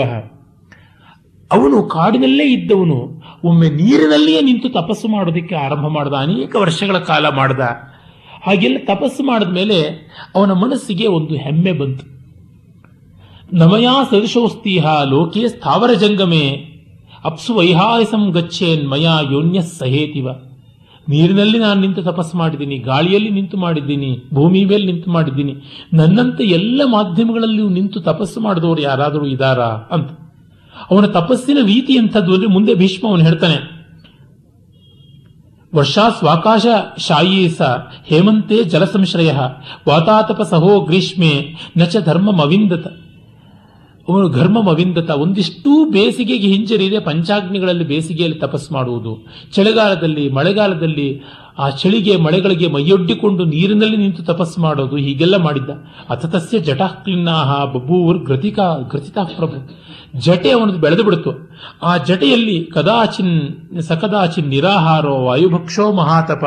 ತತ್ ಕಷ್ಟವದ ಅವ್ಯಗ್ರೋ ನಚಚಾಲ ಚಕರ್ಹಿಚಿತ್ ಅವನು ಮೋಟು ಮರ ಆ ರೀತಿಯಾಗಿ ಸ್ಥಾಣುವನಾಗಿ ಕಷ್ಟದಂತೆ ಹಾಗೆ ನಿಂತು ತಪಸ್ಸು ಮಾಡ್ತಾ ಇದ್ದ. ಆಗ ಕುಲಿಂಗ ಶಕುನೋ ರಾಜನ್, ನೀಡಂ ಶಿರಸಿ ಚಕ್ರತು ಸತೋ ದಯವ ದಯಾವಾನ್ ವಿಪ್ರರ್ಷಿಹಿ. ಉಪಪ್ರೇಕ್ಷಿತ ದಂಪತಿ. ತಲೆಯಲ್ಲಿ ತಲೆ ಕೂದಲಿನ ಜಟೆ ಕಟ್ಟಿದ ಜಾಗದಲ್ಲಿ ಗೂಡು ಮಾಡಿಕೊಂಡು ಕುಲಿಂಗ ಪಕ್ಷಿಗಳು ಅಂತ ಒಂದು ಜಾತಿಯ ಪಕ್ಷಿಗಳು ಅಲ್ಲಿ ತಂಗಿಬಿಟ್ಟುವು. ಅವುಗಳು ಮೊಟ್ಟೆ ಇಟ್ಟು ಮರಿ ಮಾಡ್ತಾ ಇದ್ವು. ಆದರೂ ಅವನು ಡಿಸ್ಟರ್ಬ್ ಆಗಲಿಲ್ಲ. ಅವುಗಳಿಗೆ ಎಲ್ಲಿ ತೊಂದರೆ ಆಗುತ್ತೋ ಅಂತ ಅಲ್ಲಾಡಲಿಲ್ಲ. ಅವುಗಳು ಮರ ಅಂತ ಭಾವಿಸಿ ತಲೆ ಮೇಲೆ ಮೊಟ್ಟೆ ಇಟ್ಟು ಕರ್ಣ ಹಾಗೇ ಉಳಿದಿದ್ದ.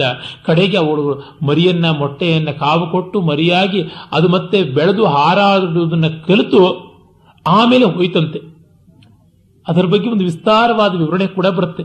ಶಕುನೋ ನಿರ್ಭಯೋ ತತ್ರ ಊಷತು ಆತ್ಮಜೈ ಸಹ ಜಾತ ಪಕ್ಷಾಶ್ಚ ಪಕ್ಷಾಂಶ್ಚ ಸೋಪಶ್ಯತ್ ಉಡ್ಡೀನಾನ್ ಪುನರಾಗತಾನ್ ಸಾಯಂ ಸಾಯಂ ದ್ವಿಜಾನ್ ವಿಪ್ರೋ.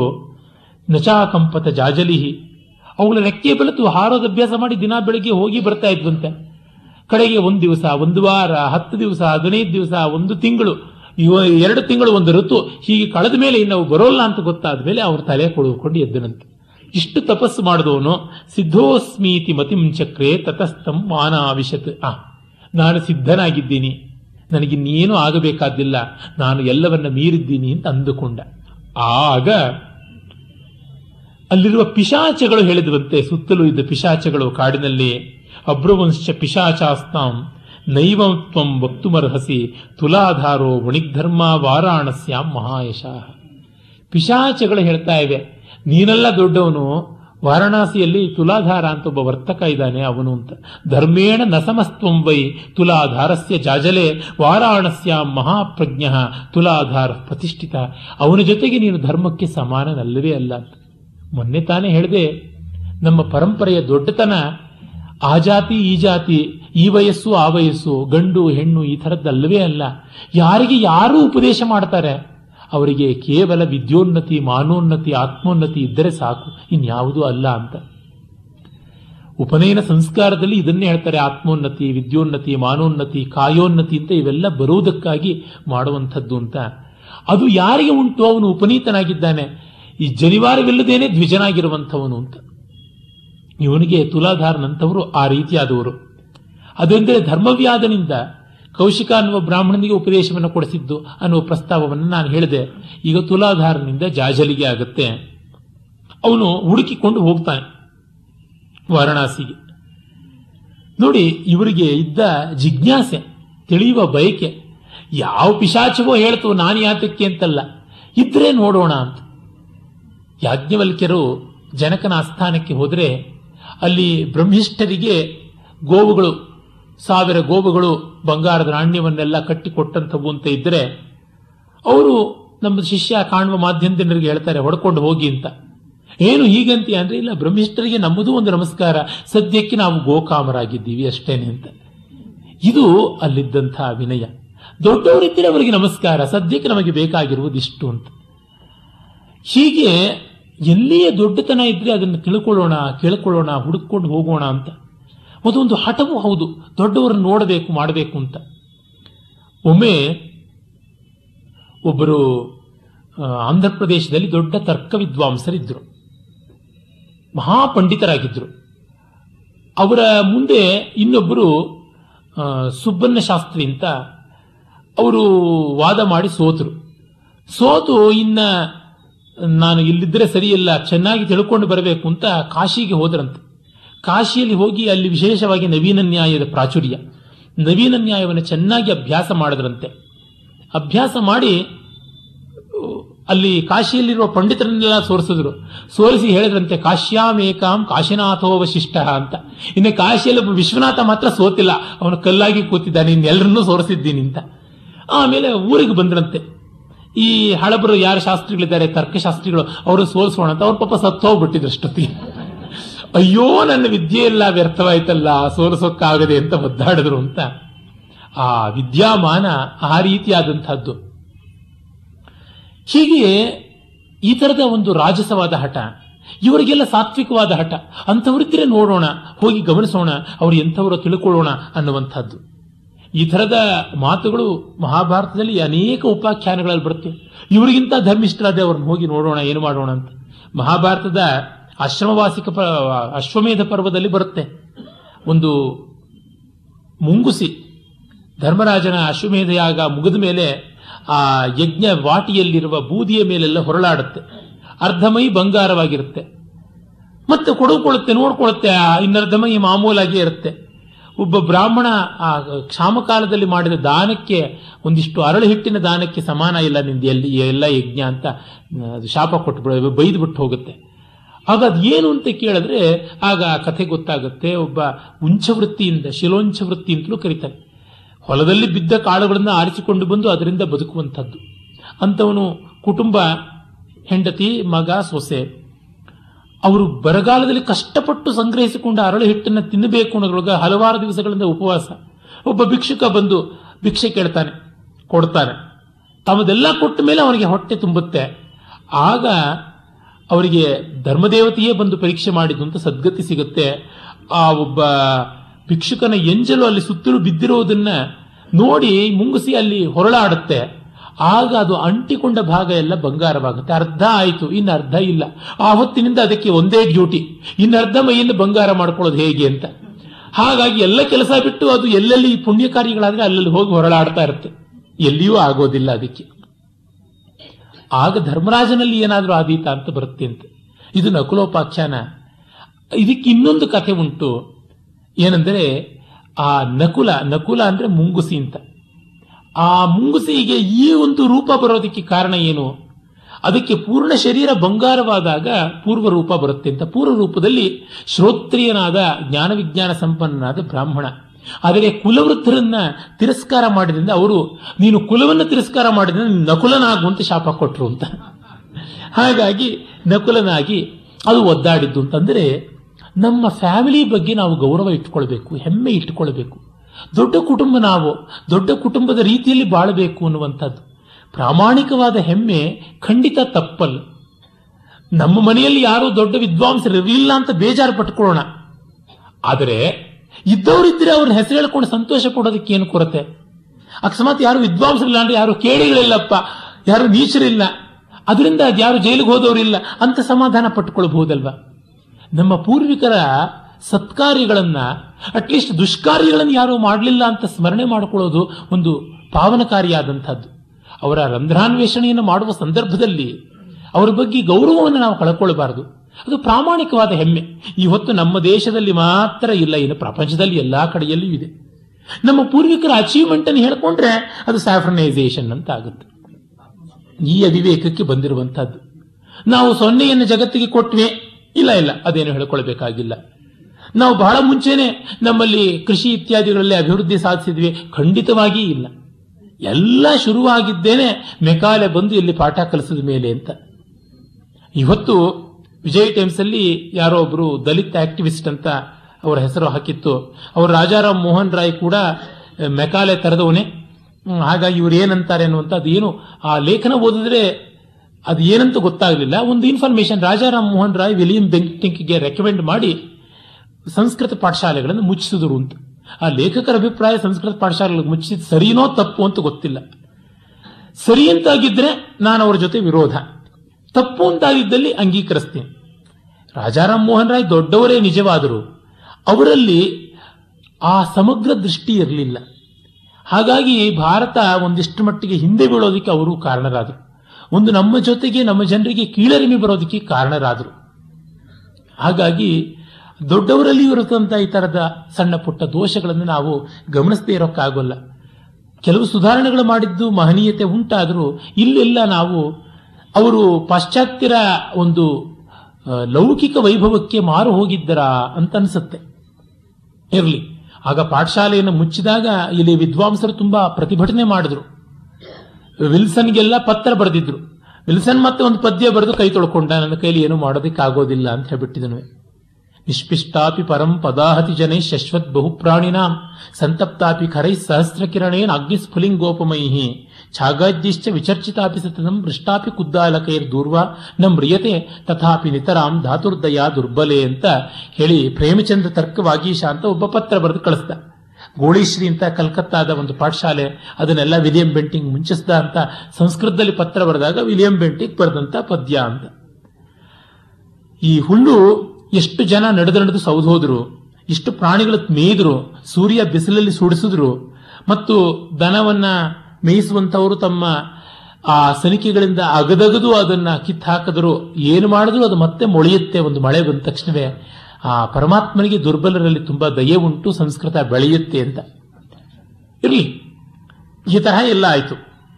ಆದರೆ, ಇಷ್ಟೆಲ್ಲ ಚಾಲೆಂಜಸ್ ಅನ್ನ ನಾವು ಎದುರಿಸ್ಕೊಂಡು ಬೆಳೆದವಲ್ಲ, ಇಸ್ಲಾಂ ಪ್ರಪಂಚದಲ್ಲಿ ಎಲ್ಲ ಕಾಳ್ಗಿಚ್ಚಿನಂತೆ ಹರಡಿತು. ತಪ್ಪಿಲ್ಲ ಹರಡಲಿ ಆದರೆ ದೌರ್ಜನ್ಯದಿಂದ ಅಲ್ಲಿದ್ದ ಸ್ಥಳೀಯ ಸಂಸ್ಕೃತಿಗಳನ್ನ ಧ್ವಂಸ ಮಾಡಿಕೊಂಡು ಬೆಳೀತಾ ಹೋಯಿತು. ಅಂತ ಇಸ್ಲಾಂ ಕೇವಲ ಸಿಂಧಿನಿಂದ ಒಂದು ಸ್ವಲ್ಪ ಪಂಜಾಬಿನವರೆಗೆ ಬರೋದಕ್ಕೆ ಅದಕ್ಕೆ ಮುನ್ನೂರು ವರ್ಷ ಕಾಲ ಬೇಕಾಯಿತು. ಪಂಜಾಬಿನಿಂದ ದೆಹಲಿಗೆ ಬರೋದಕ್ಕೆ, ದೆಹಲಿಯ ಪರಿಸರವನ್ನು ಆಕ್ರಮಿಸಿಕೊಳ್ಳಕ್ಕೆ ಇನ್ನೂರು ವರ್ಷ ಬೇಕಾಯಿತು. ಇಸ್ಲಾಂ ಭಾರತದಲ್ಲಿ ಗಟ್ಟಿಯಾಗಿ ನೆಲೆ ಊರಿದ್ದು ಅಕ್ಬರ್ನ ಕಾಲದಲ್ಲಿ.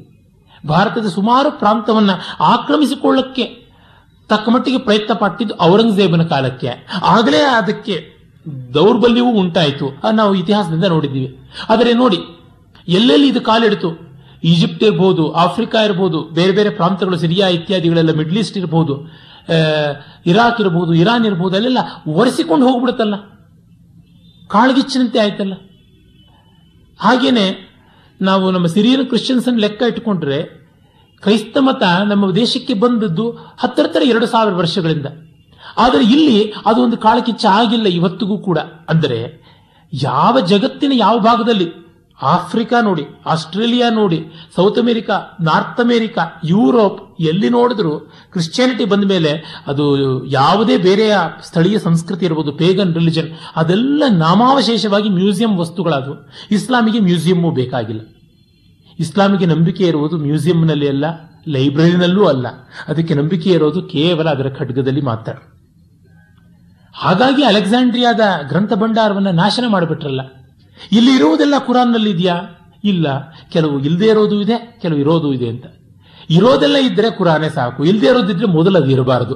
ಹಾಗಾಗಿ ಉಭಯತ ಅದನ್ನು ನಾಶನ ಮಾಡಬೇಕು ಅಂತ ಹೇಳಿಬಿಟ್ಟು ಸುಟ್ಟು ಬೂದಿ ಮಾಡಿದ್ದು ಅಂತ. ಮೂರು ಬಾರಿ ಅಲೆಕ್ಸಾಂಡ್ರಿಯಾ ಲೈಬ್ರರಿ ನಾಶನವಾಯಿತು. ಎರಡು ಬಾರಿ ಉದ್ಧಾರ ಮಾಡಿದ್ರು. ಮೂರನೇ ಬಾರಿ ಸಮಗ್ರವಾಗಿ ನಾಶನವಾಯಿತು ಅಂತ ಇತಿಹಾಸ. ಅದೇ ಥರ ಭಕ್ತಿಯಾರ್ ಖಿಲ್ಜಿ ಮಾಡಿದಂಥ ನಾಲಂದ ಇರಬಹುದು ವಲಭಿ ಇರಬಹುದು ಇಂಥ ವಿಶ್ವವಿದ್ಯಾಲಯಗಳ ಕರುಳ ಕತ್ತರಿಸುವಂಥ ಕಥೆಗಳು ಬೇಕಾದಷ್ಟು ಕಥೆ ಅಲ್ಲ, ಇತಿಹಾಸ ಉಂಟು. ಯಾತಕ್ಕೆ ಆ ಮಾತು ಬಂತು ಅಂತಂದರೆ, ಇವೆಲ್ಲವನ್ನು ನಾವು ನಮ್ಮ ಪರಂಪರೆಯಲ್ಲಿ ಇಷ್ಟು ಪ್ರತಿರೋಧ ಮಾಡಿದಂಥ ಒಂದು ಸಂಸ್ಕೃತಿ, ಇಷ್ಟು ಇಂಟ್ರೆನ್ಸಿಕ್ ಪೊಟೆನ್ಷಿಯಾಲಿಟಿ ಇದೆ. ಇವತ್ತಿಗೂ ಕೂಡ ನನ್ನ ಸ್ನೇಹಿತರೆ, ಚೀನಾಗೆ ಹೋಗಿದ್ರು. ಒಂದು, ಎರಡು, ಮೂರು ತಿಂಗಳ ಕಾಲ ಇದ್ದರು, ಮೊನ್ನೆ ಎಷ್ಟೇ ಬಂದರು, ಅವ್ರ ಜೊತೆ ಮಾತಾಡ್ತಾ ಇದ್ದೆ, ಅಲ್ಲಿ ಸಂಸ್ಕೃತಿ ಹೇಗಿದ್ರೆ ಏನೂ ಇಲ್ಲ, ನಾಮಾವಶೇಷವಾಗಿದೆ ಅಂತ. ನಮ್ಮ ದೇಶ ಹೇಗೆ? ಇಲ್ಲ, ಇವತ್ತಿಗೂ ನಮ್ಮಲ್ಲಿ ಇನ್ನೂ ಉಳಿದಿದೆ ಅಂತಂದ್ರು. ನಮಗಿಂತ ಹೆಚ್ಚು ಪಾಪ್ಯುಲೇಷನು ನಮಗಿಂತ ಹೆಚ್ಚು ಶಕ್ತಿ, ನಮಗಿಂತ ಹೆಚ್ಚು ಶ್ರೀಮಂತಿಕೆ, ನಮಗಿಂತ ಹೆಚ್ಚು ಸಾಚಾ ಜನ ಇಷ್ಟೆಲ್ಲ ಇರುವಂತಹ ಚೈನಾ ತನ್ನ ಸಂಸ್ಕೃತಿಯನ್ನು ನಿರ್ಮೂಲನ ಮಾಡ್ಕೊಂಡು ಬಿಡ್ತು ಪಾಶ್ಚಾತ್ಯ ಸಂಸ್ಕೃತಿಗೆ ಮತ್ತು ಇದನ್ನ ಕಮ್ಯುನಿಸಂನ ಸಂಸ್ಕೃತಿ ಅಂತ ಕರೆಯಲ್ಲ ನಾನು ವಿಕೃತಿ ಅಂತ ಕರಿತೀನಿ ಅದಕ್ಕೆ ಮಾರ್ಕೊಂಡು ಬಿಡ್ತು. ಠೇವಣಿ ಕಳ್ಕೊಳ್ತು ಅಂತಂದ್ರೆ, ಭಾರತ ಹಾಗಾಗಿಲ್ಲ ಅಂದ್ರೆ ಏನದರ ಅರ್ಥ? ಈ ಸಂಸ್ಕೃತಿಯಲ್ಲಿ ಯಾವುದೋ ಶಕ್ತಿ ಇದೆ, ಈ ಜನಮಾನಸದಲ್ಲಿ ಇನ್ಯಾವುದೋ ಒಂದು ಅಸ್ಮಿತಾ ಭಾವ ಇದೆ. ಅದನ್ನು ಗುರುತಿಸ್ಕೊಳ್ಳೋದು ಬೇಡವೆ. ಅದರ ಬಗ್ಗೆ ಹೆಮ್ಮೆ ಪಡುವುದು ಬೇಡವೆ. ಅಂತಂದ್ರೆ, ಈ ರೀತಿಯಾದ ಅಭಿಮಾನ ಇಲ್ಲದೆ ಇದ್ರೆ ಇನ್ ಎಂಥ ದುರಂತ? ಅದನ್ನ ನಾವು ಇಲ್ಲಿ ನೋಡ್ತೀವಿ. ಆ ಅಸ್ಮಿತಾ ಭಾವವನ್ನ ಇಲ್ಲಿ ಕಾಣ್ತೀವಿ. ಹುಡುಕೊಂಡು ಹೋಗಬೇಕು ಅಂದ್ರೆ ಸತ್ವ ಎಲ್ಲಿದ್ರೆ ಅಲ್ಲಿ ನಾವು ಮಣಿಯೋಣ. ಸತ್ವ ಇಲ್ಲವೋ ಅದನ್ನು ಮೆಟ್ಟಿ ನಿಲ್ಲೋಣ ಅಂತ. ನನಗೆ ಒಮ್ಮೆ ಡಾಕ್ಟರ್ ಪದ್ಮಾ ಸುಬ್ರಹ್ಮಣ್ಯಂ ಅವರು ಒಂದು ಒಂದು ಘಟನೆ ಹೇಳಿದ್ದು ತುಂಬಾ ಮಾರ್ಮಿಕವಾಗಿ ನೆನಪು ಬರುತ್ತೆ where I see Saraswati there I bow down where I don't see I make them bow down ಅಂತ. ಮೊದಲನೇ ಮಾತನ್ನ ಎಲ್ಲರೂ ರಾಮಾಯ ಸ್ವಸ್ತಿ, ರಾವಣಾಯ ಸ್ವಸ್ತಿ ಅಂತ ಹೇಳಿಬಿಡ್ತಾರೆ. ಅದಕ್ಕೆ ಕ್ಷಾತ್ರ ಪ್ರಜ್ಞೆ ಬೇಕಾಗಿಲ್ಲ. ಎರಡನೇದನ್ನು ಹೇಳೋದಕ್ಕೆ ಪದ್ಮ ಸುಬ್ರಹ್ಮಣ್ಯಂ ಅಂತವರೇ ಬೇಕಾಗ್ತಾರೆ. ಆಕೆಗೆ ಆ ಕೆಚ್ಚಿ ಇದೆ. ಇಲ್ಲಿ ಜಾಜಲಿ ತುಲಾಧಾರನ ಹತ್ರಕ್ಕೆ ಬರ್ತಾನೆ. ಅವನ ಅಂಗಡಿಯಲ್ಲಿ ಇರ್ತಾನೆ ನೋಡಿ ಕಟುಕರ ಅಂಗಡಿಯಲ್ಲಿ ಅವನು ಧರ್ಮವ್ಯಾಧ ಇದ್ದ. ಇವನು ದಿನಸಿ ಅಂಗಡಿಯಲ್ಲಿ ಇವನು ತಕ್ಕಡಿ ಹಿಡ್ಕೊಂಡಿದ್ದಾನೆ, ಅವನು ಕತ್ತಿ ಹಿಡ್ಕೊಂಡಿದ್ದಾನೆ. ತತ್ವೋಪದೇಶಕ್ಕೆ ವೃತ್ತಿ ಅಲ್ಲ ಮುಖ್ಯ ಅದು ನಮ್ಮ ಪರಂಪರೆ.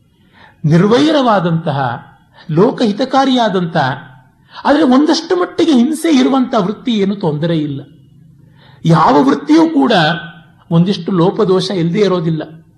ಭಗವದ್ಗೀತೆಯಲ್ಲಿ ಕೃಷ್ಣನೇ ಹೇಳ್ತಾನಲ್ಲ, ಕರ್ಮದಲ್ಲಿ ಯಾವುದೇ ಒಂದು ಕರ್ಮದಲ್ಲಿ ಆದರೂ ಒಂದಿಷ್ಟು ದೋಷ ಇದ್ದೇ ಇರುತ್ತೆ.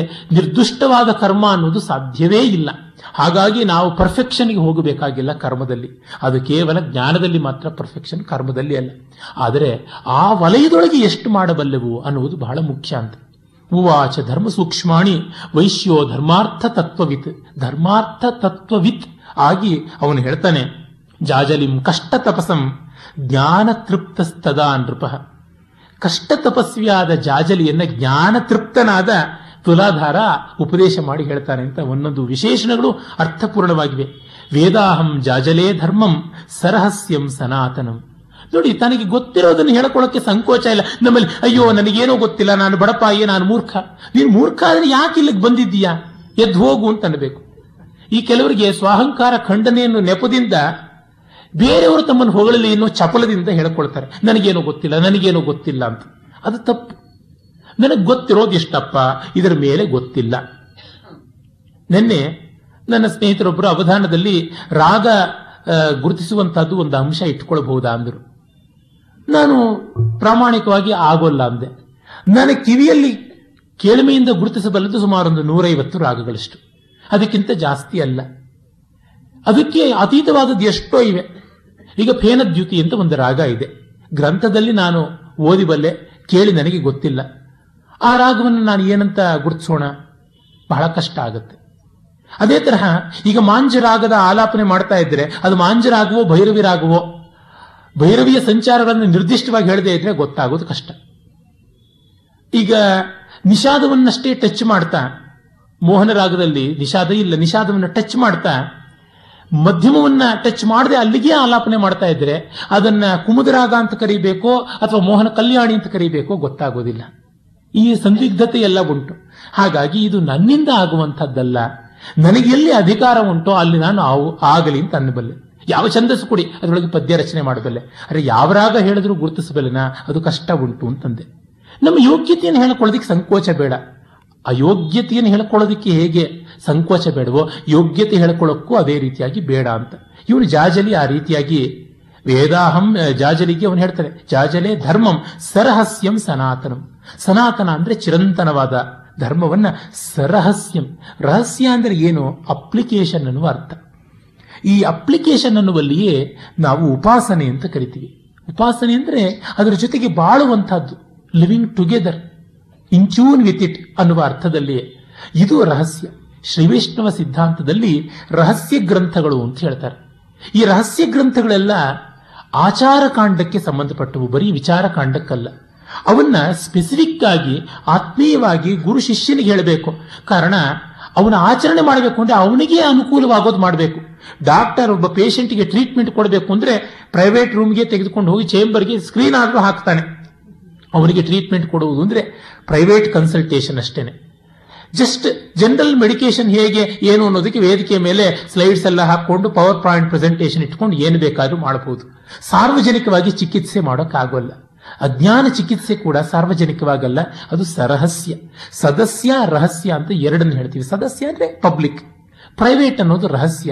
ಈ ರಹಸ್ಯ ಅನುಷ್ಠಾನ ಸಂಬಂಧಿತ that is verily specific philosophical scientific and technical philosophical is universal ಅದನ್ನ ರಾಮಾನುಜಾಚಾರ್ಯರ ತರಹ ನಾವು ಗೋಪುರದ ಮೇಲೆ ನಿಂತು ಉದ್ಘೋಷ ಮಾಡಬಹುದಾದದ್ದು. ಆದರೆ ಇದು ಹಾಗಲ್ಲ. ಟೆಕ್ನಿಕಲ್ ಆದದ್ದು, ರಹಸ್ಯವಾದದ್ದು. ಹಾಗಾಗಿಯೇ ಸೈನ್ಸಿನ ವಿಚಾರವನ್ನ ಲೀಲಾಜಾಲವಾಗಿ ಹೇಳಬಹುದು. ಟೆಕ್ನಾಲಜಿ ಈಗ ಒಂದು ಫಾರ್ಮಸ್ಯೂಟಿಕಲ್ ಕಂಪನಿಗೆ ಹೋಗಿ ಫಾರ್ಮುಲಾನ ಕೇಳಿ. ಖಂಡಿತ ಹೇಳೋದಿಲ್ಲ. ಅದು ರಹಸ್ಯವಾದಂಥದ್ದು. ಅದೇ ಈ ಟ್ಯಾಬ್ಲೆಟ್ನಲ್ಲಿ ಏನೇನಿದೆ ಕಂಟೆಂಟ್ಸ್ ಅದನ್ನು ಬೇಕಾದ್ರೆ ಹೇಳ್ತೀವಿ.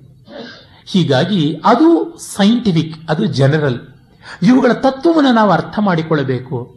ರಾಷ್ಟ್ರದ ರಹಸ್ಯ ಕೂಡ ಹಾಗೆ. ಜಾಜಲಿಗೆ ಆ ಥರ ಹೇಳ್ತಾನೆ. ಸರ್ವಭೂತ ಹಿತಂ ಮೈತ್ರಂ ಪುರಾಣಂ ಎಂ ಜನ ವಿದುಹು ಆ ಧರ್ಮವಾದರೂ ಸರ್ವಭೂತ ಹಿತವಾದದ್ದು. ಮತ್ತು ಮೈತ್ರಿಯಿಂದ ಕೂಡಿರುವಂಥದ್ದು. ಮತ್ತು ಮಿತ್ರ ಸೂರ್ಯನಿಗೆ ಸಂಬಂಧಪಟ್ಟದ್ದಾಗಿ ತೇಜಸ್ವಿಯಾದದ್ದು. ಪುರಾಣಂ ಚಿರಂತನವಾದದ್ದು. ಅದ್ರೋಹೇಣೇವ ಭೂತಾನಾಂ ಅಲ್ಪದ್ರೋಹೇಣ ವಾ ಪುನಃ ಯಾವೃತ್ತಿ ಸಪರೋ ಧರ್ಮ ತೇನ ಜೀವಾಮಿ ಜಾಜಲಿ. ಅದ್ರೋಹ ಅಥವಾ ಅಲ್ಪದ್ರೋಹ. ಈ ಎರಡು ಕ್ಯಾಟಗರಿ ಒಳಗಿರುವ ವೃತ್ತಿಯಿಂದ ನಾನಿದ್ದೀನಿ ಅಂತ. ನೋಡಿ, ಎಷ್ಟು ಪ್ರಾಮಾಣಿಕತೆ. ವರ್ತಕ ವೃತ್ತಿಯಲ್ಲಿ ಹಂಡ್ರೆಡ್ ಪರ್ಸೆಂಟ್ ಕರೆಕ್ಟ್ ಆಗಿರೋಕೆ ಸಾಧ್ಯ ಇಲ್ಲ. ನಿಮಗೆ ಗೊತ್ತಿಲ್ಲದೇನೆ ಧಾನ್ಯ ಮಾರಿದ್ದವನು ಕಲಬೆರಕೆ ಮಾಡಿದ್ದ ಧಾನ್ಯ ಹೊಲದಿಂದ ಮಾರೋನೇ ಒಂದಿಷ್ಟು ಮಣ್ಣು ಕಲ್ಲು ಅದರೊಳಗೆ ಬೆರೆತಿದೆ ಅಂದರೆ ನಾನು ಏನು ಮಾಡೋದಕ್ಕೆ ಸಾಧ್ಯ? ಈ ಥರದ್ದು ಉಂಟು.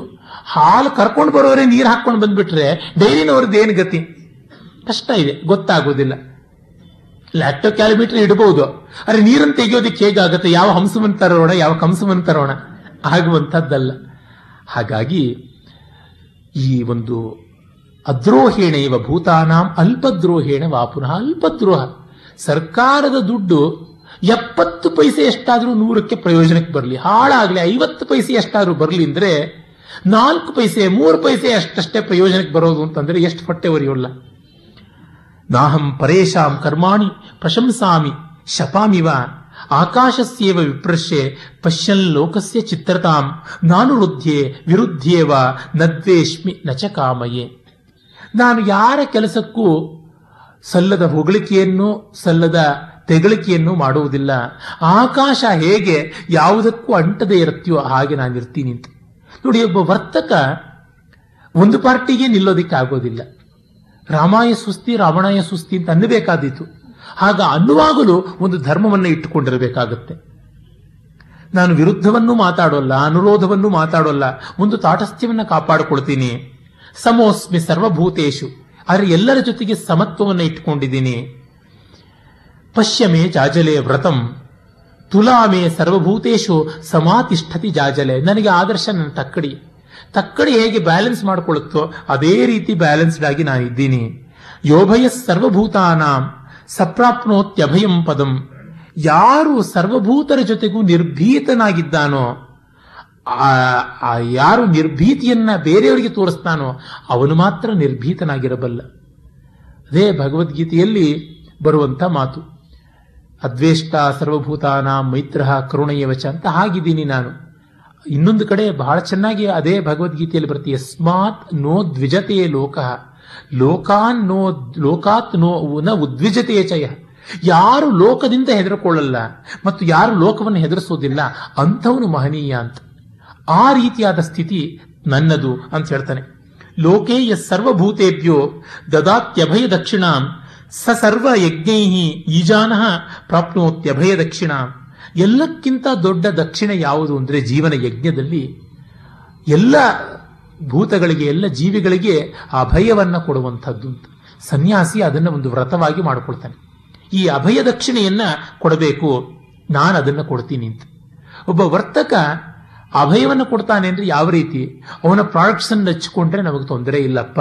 ಅವನ ಅಂಗಡಿಯಿಂದ ಎಣ್ಣೆ ತಂದ್ರೆ ನಮಗೆ ಹೊಟ್ಟೆ ನೋವು ಬರೋದಿಲ್ಲ. ಅವನ ಅಂಗಡಿಯಿಂದ ಮೈದಾ ಹಿಟ್ಟು ತಂದ್ರೆ ಕಹಿಯಾಗಿರೋದಿಲ್ಲ ಈ ರೀತಿಯಾದ ಒಂದು ಭಾವ ಬೇಕಲ್ವಾ? ಅಭಯ ಅಂದ್ರೆ ಕಾನ್ಫಿಡೆನ್ಸ್, ಇನ್ನೇನು ಅಲ್ಲ. ಧನ್ಯಾನಾಂ ಗಿರಿಕಂದರೇಶ ವಸತಾಂ ಜ್ಯೋತಿಃ ಪರಂ ಧ್ಯಾಯತಾಂ ಆನಂದಾಶ್ರು ಜಲಂ ಪಿಬಂತಿ ಶಕುನ ನಿಶಂಕ ಮಂಕೇಶಯ ಯಾರು ಪುಣ್ಯವಂತರು ಹಿಮಾಲಯದ ಗಿರಿಕಂದರಗಳಲ್ಲಿ ಅಂತರಂಗದ ಜ್ಯೋತಿಯನ್ನು ಧ್ಯಾನ ಮಾಡ್ತಾರೆ. ಅವರ ತೊಡೆಯ ಮೇಲೆ ನಿಶಂಕೆಯಿಂದ ಪಕ್ಷಿಗಳು ಬಂದು ಅವರ ಬ್ರಹ್ಮಾನಂದದ ಆನಂದ ಬಾಷ್ಪಗಳನ್ನು ಹೀರುತ್ತವೆ.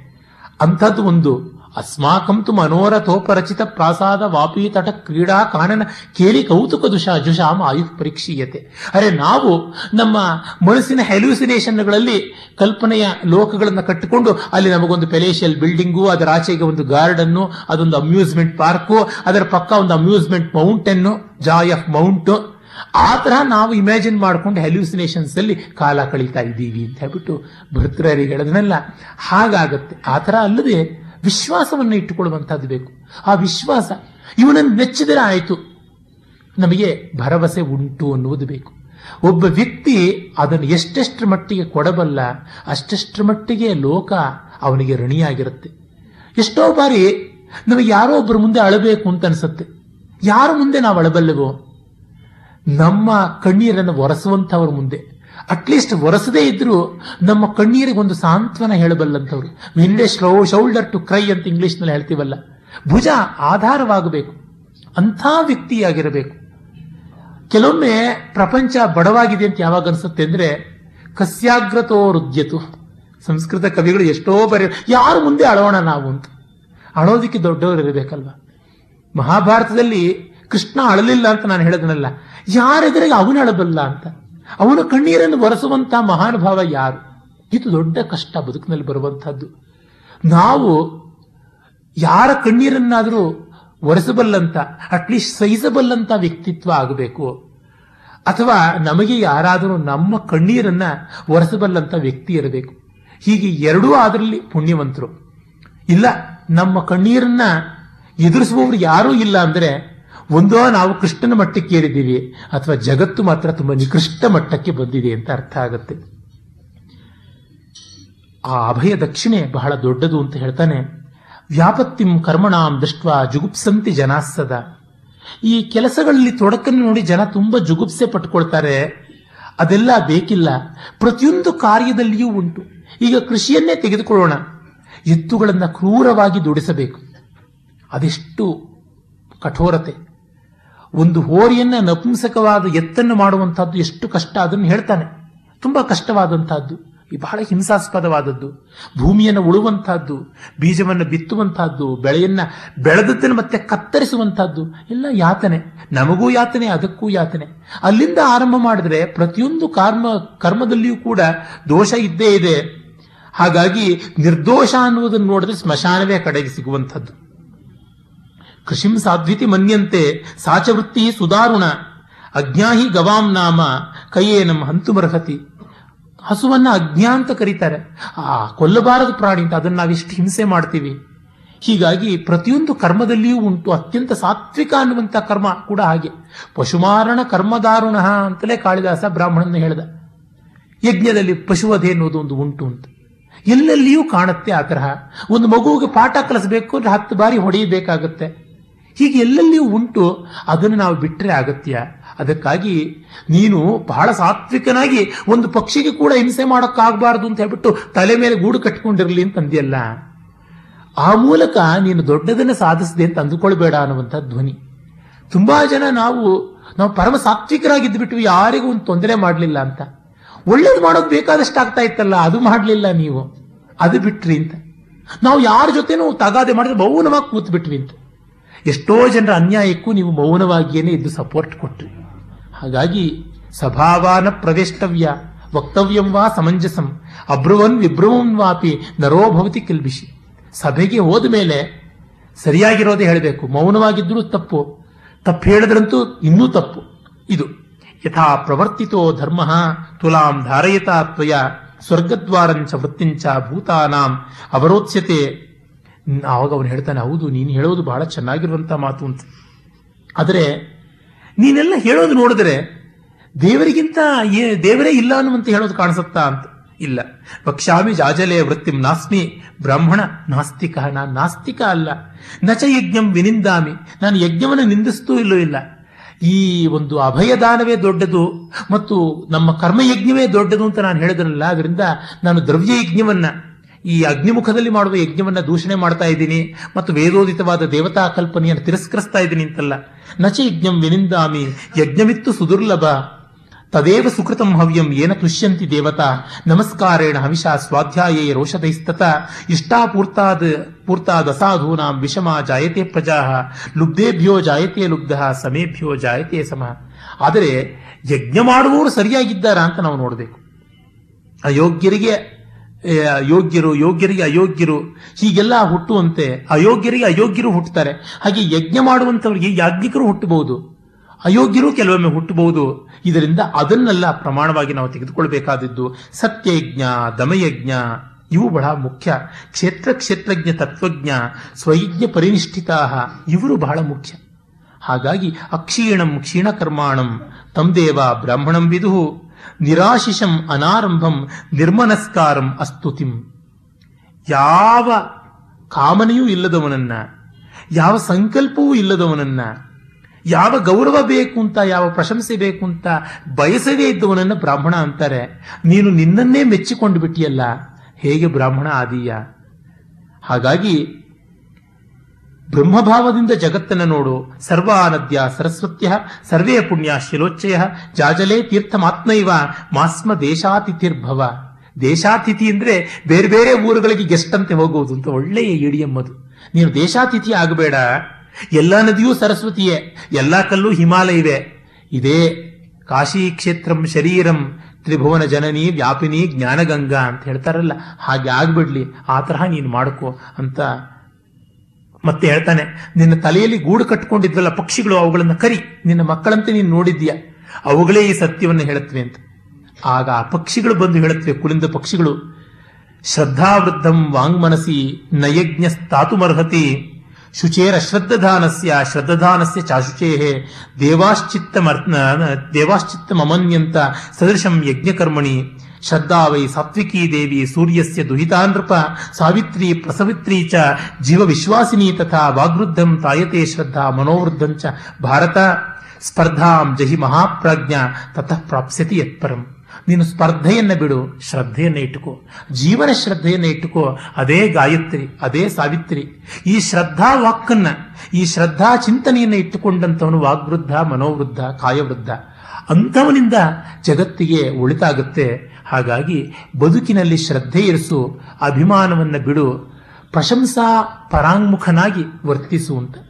ವಿಪುಲಾಶ್ರಯವನೀವ ಸುಫಲ ಸುಮಭರಿತ ಪಾದಪದಂತೆ ನೈಜವಾದ ಒಳ್ಪಿ ನಿಂಬಾಳ್ವವಲು ಅಂತ ಡಿ ವಿಜಿ ಹೇಳಿದ್ರಲ್ಲ, ಉಪಕಾರಿ ನಾನು ಎನ್ನು ಉಪಕೃತಿಯು ಜಗಕ್ಕೆಂಬ ವಿಪರೀತ ಮತಿ. ವಿಪರೀತ ಮತಿ ಅಂದರೆ ಅಧಿಕ ಪ್ರಸಂಗಿ ದುರಹಂಕಾರಿ, ಆ ಬುದ್ಧಿಯನ್ನು ಬಿಟ್ಟು ಇರು ಅಂತ. ಅಲ್ಲಿ ಈ ಉಪದೇಶ ಸಾರ್ಥಕ ಅಂತ ಹೇಳ್ತಾನೆ. ಹೀಗೆ ತುಲಾಧಾರನ ಉಪದೇಶದಿಂದ ನಾವು ಮಹಾಭಾರತ ಉಪಾಖ್ಯಾನಗಳ ಒಂದು ದಿಕ್ಪ್ರದರ್ಶನವನ್ನು ಮುಗಿಸೋಣ. ಈ ಸಂದರ್ಭದಲ್ಲಿ ಮತ್ತೊಮ್ಮೆ ನನ್ನ ಎಲ್ಲ ಪ್ರವಚನಗಳಂತೆಯೇ ಒಂದು ಪಲ್ಲವಿ. ನಾನು ರಾಜಸದ ವ್ಯಕ್ತಿತ್ವದವನು, ಆವೇಶದವನು. ನನಗೆ ಅನಿಸಿದ್ದನ್ನ ಅಂದುಬಿಡ್ತೀನಿ, ಆಮೇಲೆ ಯೋಚನೆ ಮಾಡ್ತೀನಿ. ಹಾಗಾಗಿ ಯಾವ ಕಟುತ್ವ ಬಂದರೂ ಅದು ವಿಷಯನಿಷ್ಠವಾದದ್ದೇ ಹೊರತು ವಿಷಯನಿಷ್ಠವಾದದ್ದಲ್ಲ ಅಂತ ಭಾವಿಸಿ ಕ್ಷಮಿಸಬೇಕು. ಎಲ್ಲರಿಗೆ ಧನ್ಯವಾದ, ನಮಸ್ಕಾರ. ಬಂಧುಗಳೇ,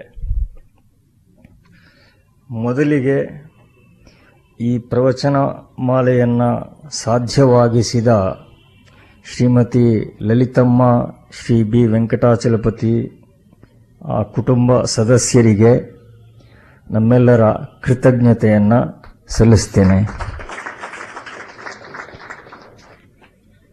ಮಹಾಭಾರತ ಒಂದು ಶ್ರೇಷ್ಠವಾದ ಧ್ವನಿಕಾವ್ಯ ಅನ್ನುವ ಆನಂದವರ್ಧನನ ಮಾತನ್ನ ಅವಧಾನಿಗಳು ಸ್ಮರಿಸಿದರು. ಇದರ ಮೂಲ ಕಥೆಯ ಹಾಗೂ ಉಪ ಆಖ್ಯಾನಗಳ ಅನನ್ಯತೆಯಿಂದಾಗಿ ಮಹಾಭಾರತ ಮುಂದಿನ ಎಷ್ಟೋ ಭಾರತ, ಭಾರತೀಯ ಸಾಹಿತ್ಯಕ್ಕೆ ಒಂದು ಪ್ರಮುಖ ಆಕರ ಆಯಿತು, ಮಾನದಂಡ ಆಯಿತು. ಇದು ಸ್ವಾಭಾವಿಕ. ಇದೊಂದು ಇತಿಹಾಸ ಕಾವ್ಯ ಆಗಿರುವುದರಿಂದ ಇಲ್ಲಿ ರೋಚಕವಾದ, ಆಸ್ವಾದ್ಯವಾದ ಭಾಗಗಳಿಗೆ ಕೊರತೆ ಏನಿಲ್ಲ. ಆದರೂ ಎಂಥವರಿಗೂ ಒಂದೊಂದು ಸಲ ತೋರಬಹುದಾದ ಪ್ರಶ್ನೆ ಇಲ್ಲಿಯೂ ಪದೇ ಪದೇ ಬಂತು. ಉದ್ದಕ್ಕೂ ಇದು ಕಷ್ಟಕೋಟಲೆಗಳ ಸರಣಿಯೇ ಆಗಿದೆಯಲ್ಲ ಅಂತ. ಇದಕ್ಕೆ ಸ್ಥೂಲವಾಗಿ ತೋರುವ ಒಂದು ವಿವರಣೆ ಅಂತ ಹೇಳಿದ್ರೆ, ಮಹಾಭಾರತ ನೂರಕ್ಕೆ ನೂರು ಭಾಗವು ಜೀವನಾನ್ವಯಿಯಾದ ವಾಂಗ್ಮಯ. ಮತ್ತು ಜಗತ್ತಿನ ಜೀವನದಲ್ಲಿ ಒಂದು ಪ್ರಮುಖ ಸ್ಥಾಯಿ ಭಾವ ಅಂದರೆ ಜಟಿಲತೆ, ಕ್ಲೇಶ, ದುಃಖ, ದುಮ್ಮಾನಗಳೇ ತಾನೆ. ಇದನ್ನು ಹೇಗೆ ನಿಭಾಯಿಸಬೇಕು ಅನ್ನೋದೇ ಜೀವನದ ಮೂಲ ಪ್ರಶ್ನೆ. ಈ ಗುಂಡಾರಣ್ಯದಲ್ಲಿ ದಾರಿ ತೋರಿಸಬೇಕು ಅಂತ ವ್ಯಾಸ ಮಹರ್ಷಿಗಳು ಹೊರಟಿದ್ದಾರೆ ಪರಮ ಕಾರುಣಿಕರು ಅವರು. ಎಲ್ಲರೂ ಅಲ್ಲಿ ಕಷ್ಟಪಡುವರೆ ನಾವೆಲ್ಲ ಸೇರಿರುವ ಇದೇ ಜಾಗದಲ್ಲಿ ಈಗ ನಲವತ್ತು ವರ್ಷ ಹಿಂದೆ ಡಿ ವಿ ಜಿ ಅವರು ಪ್ರತಿ ಭಾನುವಾರ ಭಗವದ್ಗೀತೆಯ ಪಾಠ ಮಾಡಿದ್ರು. ಅದು ಆರಂಭವಾಗಿದ್ದು, ಇಲ್ಲಿಯ ವ್ಯಾಸಂಗ ಗೋಷ್ಠಿಯ ಹತ್ತಿಪ್ಪತ್ತು ಸದಸ್ಯರಿಗೋಸ್ಕರ, ಆದರೆ ಅಲ್ಪ ಕಾಲದಲ್ಲಿ ಹೆಚ್ಚು ಹೆಚ್ಚು ಜನ ವಿಶೇಷವಾಗಿ ತಾಯಂದಿರು ಬರೋದಕ್ಕೆ ಶುರುವಾಯಿತು. ಹೀಗಾಗಿ ಎಲ್ಲರಿಗೂ ಅನುಕೂಲವಾಗಲಿ ಅನ್ನುವ ದೃಷ್ಟಿಯಿಂದ ಆ ವ್ಯಾಸಂಗ ಗೋಷ್ಠಿಯನ್ನು ಬೆಳಿಗ್ಗೆ ಇದ್ದಿದ್ದು ಸಂಜೆಗೆ ಬದಲಾಯಿಸಿತು. ವ್ಯಾಸಂಗ ಗೋಷ್ಠಿ ಅಂತ ಪ್ರಾರಂಭವಾದದ್ದು ಕ್ರಮೇಣ ಅದು ಒಂದು ಸಭೆನೇ ಆಯಿತು. ಹೀಗೆ ಅದು ಮೂರು ವರ್ಷ ಇಲ್ಲಿ, ಮೂರು ವರ್ಷ ಕಾಲ ಭಗವದ್ಗೀತೆಯ ಪಾಠವನ್ನ ಡಿ ವಿ ಜಿಯವರು ನಡೆಸಿದರು. ಅದೇ ಸಂದರ್ಭದಲ್ಲಿ ಡಿ ವಿ ಜಿಯವರು ಭಗವದ್ಗೀತೆಯ ಪಾಠಕ್ಕೆ ಪೂರಕವಾಗಿ ಒಟ್ಟಾರೆ ಮಹಾಭಾರತದ ವಿಶೇಷವಾಗಿ ಅದರ ಪಾತ್ರಗಳ ಮತ್ತು ಹಲ ಕೆಲವು ಉಪಾಖ್ಯಾನಗಳ ಅವಲೋಕನವನ್ನು ಕೂಡ ಮಾಡಿದ್ರು. ಅದರಲ್ಲಿ ನಲಚರಿತ್ರೆ ಮೊದಲಾದ ಕೆಲವು ಉಪಾಖ್ಯಾನಗಳ ಪ್ರಸ್ತಾಪ ಕೂಡ ಬಂದಿತ್ತು. ಆ ಸಂದರ್ಭದಲ್ಲಿ ಡಿ ವಿ ಜಿ ಅವರು ಹೇಳಿದ ಒಂದೆರಡು ಮಾತುಗಳು ನಮಗೆ ಸಂಗತ ಆಗಿರೋದರಿಂದ ಮತ್ತು ಅವರ ಮಾತುಗಳಲ್ಲಿಯೇ ಮಹಾಭಾರತದ ವೈಶಿಷ್ಟ್ಯದ ಸ್ಮರಣೆ ಆಗಲಿ ಅನ್ನುವ ದೃಷ್ಟಿಯಿಂದ ಡಿ ವಿ ಜಿಯವರ ಕೆಲವು ಮಾತುಗಳನ್ನು ನಿಮ್ಮ ಗಮನಕ್ಕೆ ತರೋದಕ್ಕೆ ನಾನು ಇಷ್ಟಪಡ್ತೇನೆ. ಡಿ ವಿ ಜಿ ಹೇಳಿದ್ರು, ಭಾರತಾಧ್ಯಯನದಿಂದ ನಾವು ಪಡೆಯಬಹುದಾದ ಲಾಭ ಏನು? ಮೊದಲು ಕಾವ್ಯಾನಂದ. ವಿಸ್ತಾರವೂ, ವಿಚಿತ್ರ ಸಂದರ್ಭ ಗರ್ಭಿತವೂ ಆದ ಕಥೆ ಮನಸ್ಸಿಗೆ ಆಕರ್ಷಕವಾಗಿ ಇಷ್ಟವಾಗುತ್ತದೆ. ಎರಡನೆಯದಾಗಿ ಮನುಷ್ಯ ಸ್ವಭಾವ ನಮಗೆ ಅರಿವಿಗೆ ಬರುತ್ತೆ. ಬಗೆ ಬಗೆಯ ಜನ ಆ ರಂಗದಲ್ಲಿ ತಮ್ಮ ತಮ್ಮ ಅಂತರಂಗಗಳನ್ನ ಬಿಚ್ಚಿಯೋ ಮುಚ್ಚಿಯೋ ನಮಗೆ ಕಾಣಿಸ್ಕೊಳ್ತಾರೆ. ಮಹಾಶಕ್ತಿ ಸಾಹಸವಂತರ ವ್ಯಕ್ತಿ ಚಿತ್ರಗಳನ್ನ ನಾವು ನೋಡಿ ಮನುಷ್ಯತ್ವದ ಎತ್ತರ ಎಷ್ಟು, ಆಳ ಎಷ್ಟು ಅಂತ ಕಂಡುಕೊಳ್ಳಬಹುದು. ಮೂರನೆಯದಾಗಿ ಮನುಷ್ಯ ಗುಣಗಳ ಮತ್ತು ಮನುಷ್ಯ ಶಕ್ತಿಗಳ ಪರಿಮಿತಿ ಎಲ್ಲಿದೆ, ಅದೆಂಥದ್ದು ಅನ್ನೋದನ್ನು ಕಂಡುಕೊಳ್ಳಬಹುದು. ಮನುಷ್ಯ ಅಮಾನುಷದ ಕೈ ಹಿಡಿತದೊಳಗೆ ಇದ್ದಾನೆ, ಅದೇ ದೈವ, ಅದು ನಮ್ಮನ್ನು ಸರ್ವದಾ ಕಾಯ್ತಾ ಇದೆ. ಅದರ ಕಣ್ಣನ್ನು ತಪ್ಪಿಸಿಕೊಳ್ಳಕ್ಕಾಗೋದಿಲ್ಲ, ಅದರ ಕಣ್ಣಿಗೆ ಎವೇ ಇಲ್ಲ, ರೆಪ್ಪೆ ಅನ್ನೋದೇ ಇಲ್ಲ. ಆ ಅತಿಮಾನುಷದ ಸ್ವಭಾವವನ್ನು ಅರಿತು ಒಲಿಸಿಕೊಂಡಷ್ಟು ಮಟ್ಟಿಗೆ ಮನುಷ್ಯ ಯತ್ನ ಸಫಲವಾದೀತು ಅನ್ನುವ ತತ್ವ ನಮ್ಮ ಮನಸ್ಸಿಗೆ ಬರುತ್ತೆ ಮಹಾಭಾರತದ ಅವಲೋಕನದಿಂದ. ಹೀಗೆ ಕಾವ್ಯಾನಂದ ಮಾನವ ಸ್ವಭಾವ ಪರಿಚಯ, ಜೀವನ ಧರ್ಮ ದರ್ಶನ ಈ ಮೂರು ಭಾರತ ಮನನದಿಂದ ಆಗುವ ಪ್ರಯೋಜನಗಳು. ಇದು ಡಿ ವಿ ಜಿಯವರ ಮಾತು. ಡಿ ವಿ ಜಿಯವರು ಆಗಿಂದಾಗ ಆಲಂಕಾರಿಕವಾಗಿ ಇನ್ನೊಂದು ಮಾತು ಹೇಳ್ತಾ ಇದ್ರು I believe in karma theory much more than I believe in God himself ಇದನ್ನ ಇದು ಆಲಂಕಾರಿಕವಾಗಿ ತಗೋಬೇಕು. ಎಷ್ಟು, ಅಷ್ಟು ಕರ್ಮವಾದದ ಬಗ್ಗೆ ಅವರು ಹೇಳ್ತಾ ಇದ್ರು. ಡಿ ವಿ ಜಿಯವರ ಇನ್ನೊಂದು ಮಾತು, ಮಹಾಭಾರತದ್ದು ದ್ವಾಪರ ಯುಗ.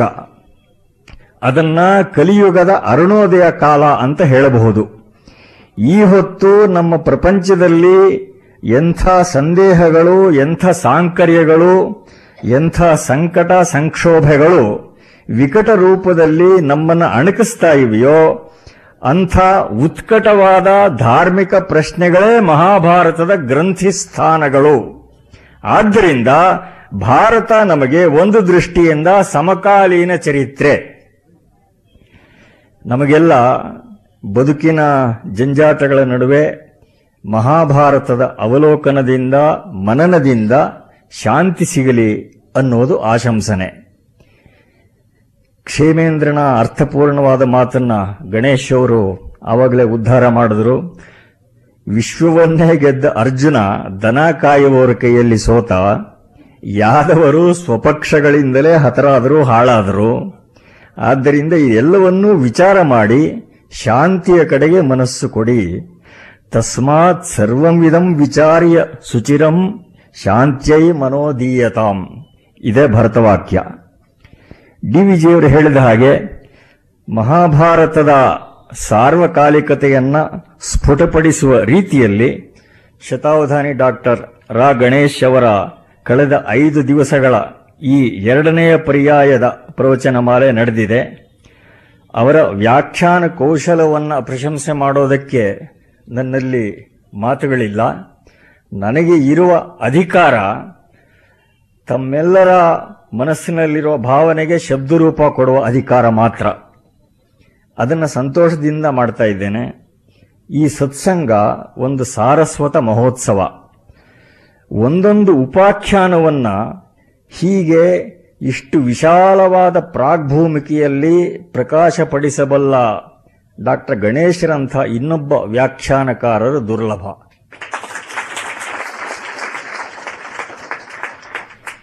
ನನಗೆ ವಿಶೇಷ ಆನಂದ ಕೊಟ್ಟ ಇನ್ನೊಂದು ಅಂಶ ಅಂದರೆ ಡಾಕ್ಟರ್ ಗಣೇಶ್ ಅವರು ಮೂಲ ವ್ಯಾಸಭಾರತದ ಹೃದಯವನ್ನು ಪ್ರಕಾಶಪಡಿಸುವುದರ ಜೊತೆಗೆ ಅನ್ಯ ಸಂಸ್ಕೃತ ಕಾವ್ಯ ಸಾಹಿತ್ಯದ ಕನಕದಾಸರ ನಲಚರಿತ್ರೆಯ ತೆಲುಗಿನ ಶ್ರೀನಾಥ ಕವಿಯ ಕಾವ್ಯದ ಸಂವಾದಿ ಭಾಗಗಳನ್ನು ಕೂಡ ನಮ್ಮ ಊಟಕ್ಕೆ ಬಡಿಸಿದ್ದಾರೆ. ಇದು ಕೂಡ ಡಾಕ್ಟರ್ ಗಣೇಶ್ ಅವರಿಗೆ ಮಾತ್ರ ಸಾಧ್ಯವಾಗುವಂಥದ್ದು. ನಮ್ಮಲ್ಲಿ ಸಂಸ್ಕೃತ ನೈಷಧ ಕಾವ್ಯವನ್ನಾಗಲಿ, ಶ್ರೀನಾಥನ ತೆಲುಗಿನ ಶೃಂಗಾರ ನೈಷಧವನ್ನಾಗಲಿ ಓದಬಲ್ಲವರು ವಿರಳಾತಿ ವಿರಳ ಅಂತ ಹೇಳಬೇಕಾಗಿದೆ. ಆದ್ದರಿಂದ ಅವುಗಳ ಸ್ವಾರಸ್ಯಾಂಶಗಳು ನಮಗೆ ಡಾಕ್ಟರ್ ಗಣೇಶ್ ಅವರ ಮೂಲಕ ಮಾತ್ರ ತಿಳಿಯಬೇಕಾಗಿದೆ. ಇದನ್ನು ಬೋನಸ್ ರೂಪದಲ್ಲಿ ಡಾಕ್ಟರ್ ಗಣೇಶ್ ಅವರು ನಮಗೆ ಕೊಟ್ಟಿದ್ದಾರೆ.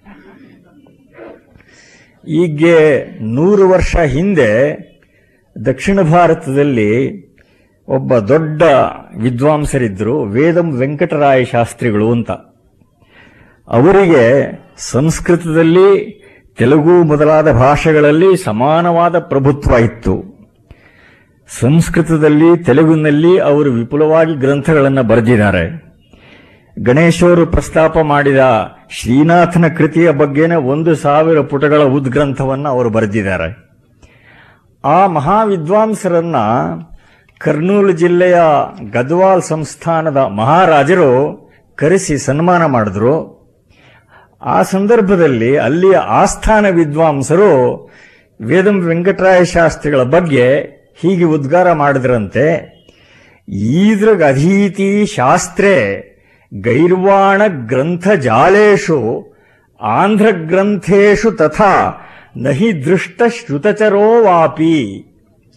ಸಂಸ್ಕೃತ ಸಾಹಿತ್ಯದಲ್ಲಿ ಶಾಸ್ತ್ರ ಗ್ರಂಥ ರಾಶಿಯಲ್ಲಿ ಮಾತ್ರವಲ್ಲದೆ ತೆಲುಗು ಸಾಹಿತ್ಯದಲ್ಲಿಯೂ ಕೂಡ ಅಷ್ಟೇ ಪ್ರಭುತ್ವ ಪಡೆದಿರುವ ಇಂಥ ವಿದ್ವಾಂಸರನ್ನ ನಾವು ನೋಡಿಲ್ಲ, ಕೇಳಿಲ್ಲ. ಡಾಕ್ಟರ್ ಗಣೇಶ್ ಅವರಿಗೂ ಅದೇ ಪ್ರಶಂಸೋದ್ಗಾರ ಸಲ್ಲತ್ತೆ. ಇವರು ನಮ್ಮ ಸಮಾಜಕ್ಕೆ ಒಂದು ದೊಡ್ಡ ನಿಧಿಯಾಗಿದ್ದಾರೆ. ಅವರ ಈ ಕೈಂಕರ್ಯ ಸತತವಾಗಿ ನಡೆಯಲಿ ಅಂತ ತಮ್ಮೆಲ್ಲರ ಪರವಾಗಿ, ಗೋಖಲೆ ಸಂಸ್ಥೆಯ ಪರವಾಗಿ ಪ್ರಾರ್ಥನೆ ಮಾಡ್ತೇನೆ. ಯಾವ ಆಶಯ ಜಿಯವರ ಅಂತರಂಗದಲ್ಲಿ ಇತ್ತೋ ಅದರ ಪೂರೈಕೆ ಡಾಕ್ಟರ್ ಗಣೇಶ್ ಅವರ ಮೂಲಕ ಆಗ್ತಾ ಇದೆ. ಅವರಿಗೆ ಹೃತ್ಪೂರ್ವಕವಾದ ವಂದನೆ ಸಲ್ಲಿಸ್ತೇನೆ. ಪ್ರತಿ ಸಾರಿ ಈ ಉಪನ್ಯಾಸ ಸರಣಿ ಮುಗಿಯುವಾಗಲೂ ಜನ ನಮ್ಮನ್ನು ಕೇಳ್ತಾರೆ, ಮುಂದಿನದು ಯಾವಾಗ ಅಂತ.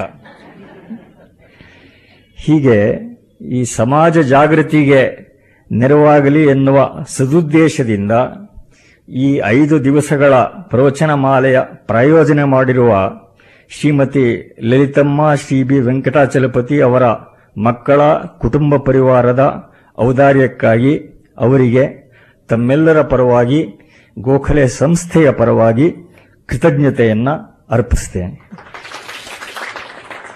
ನಿರಂತರ ಮಳೆಯ ವಾತಾವರಣ ಇದ್ದರೂ ಈ ಸತ್ಸಂಗದಲ್ಲಿ ಶ್ರದ್ಧೆಯಿಂದ, ಉತ್ಸಾಹದಿಂದ ಪಾಲ್ಗೊಂಡ ತಮಗೆಲ್ಲ ಸಂಸ್ಥೆ ಪರವಾಗಿ ಧನ್ಯವಾದ ಹೇಳ್ತಾ, ಡಾಕ್ಟರ್ ಗಣೇಶ್ ಅವರು ನಮ್ಮ ಕೃತಜ್ಞತೆಯ ಸಂಕೇತವನ್ನು ಸ್ವೀಕರಿಸಬೇಕು ಅಂತ ವಿನಂತಿ ಮಾಡಿಕೊಳ್ತೀನಿ.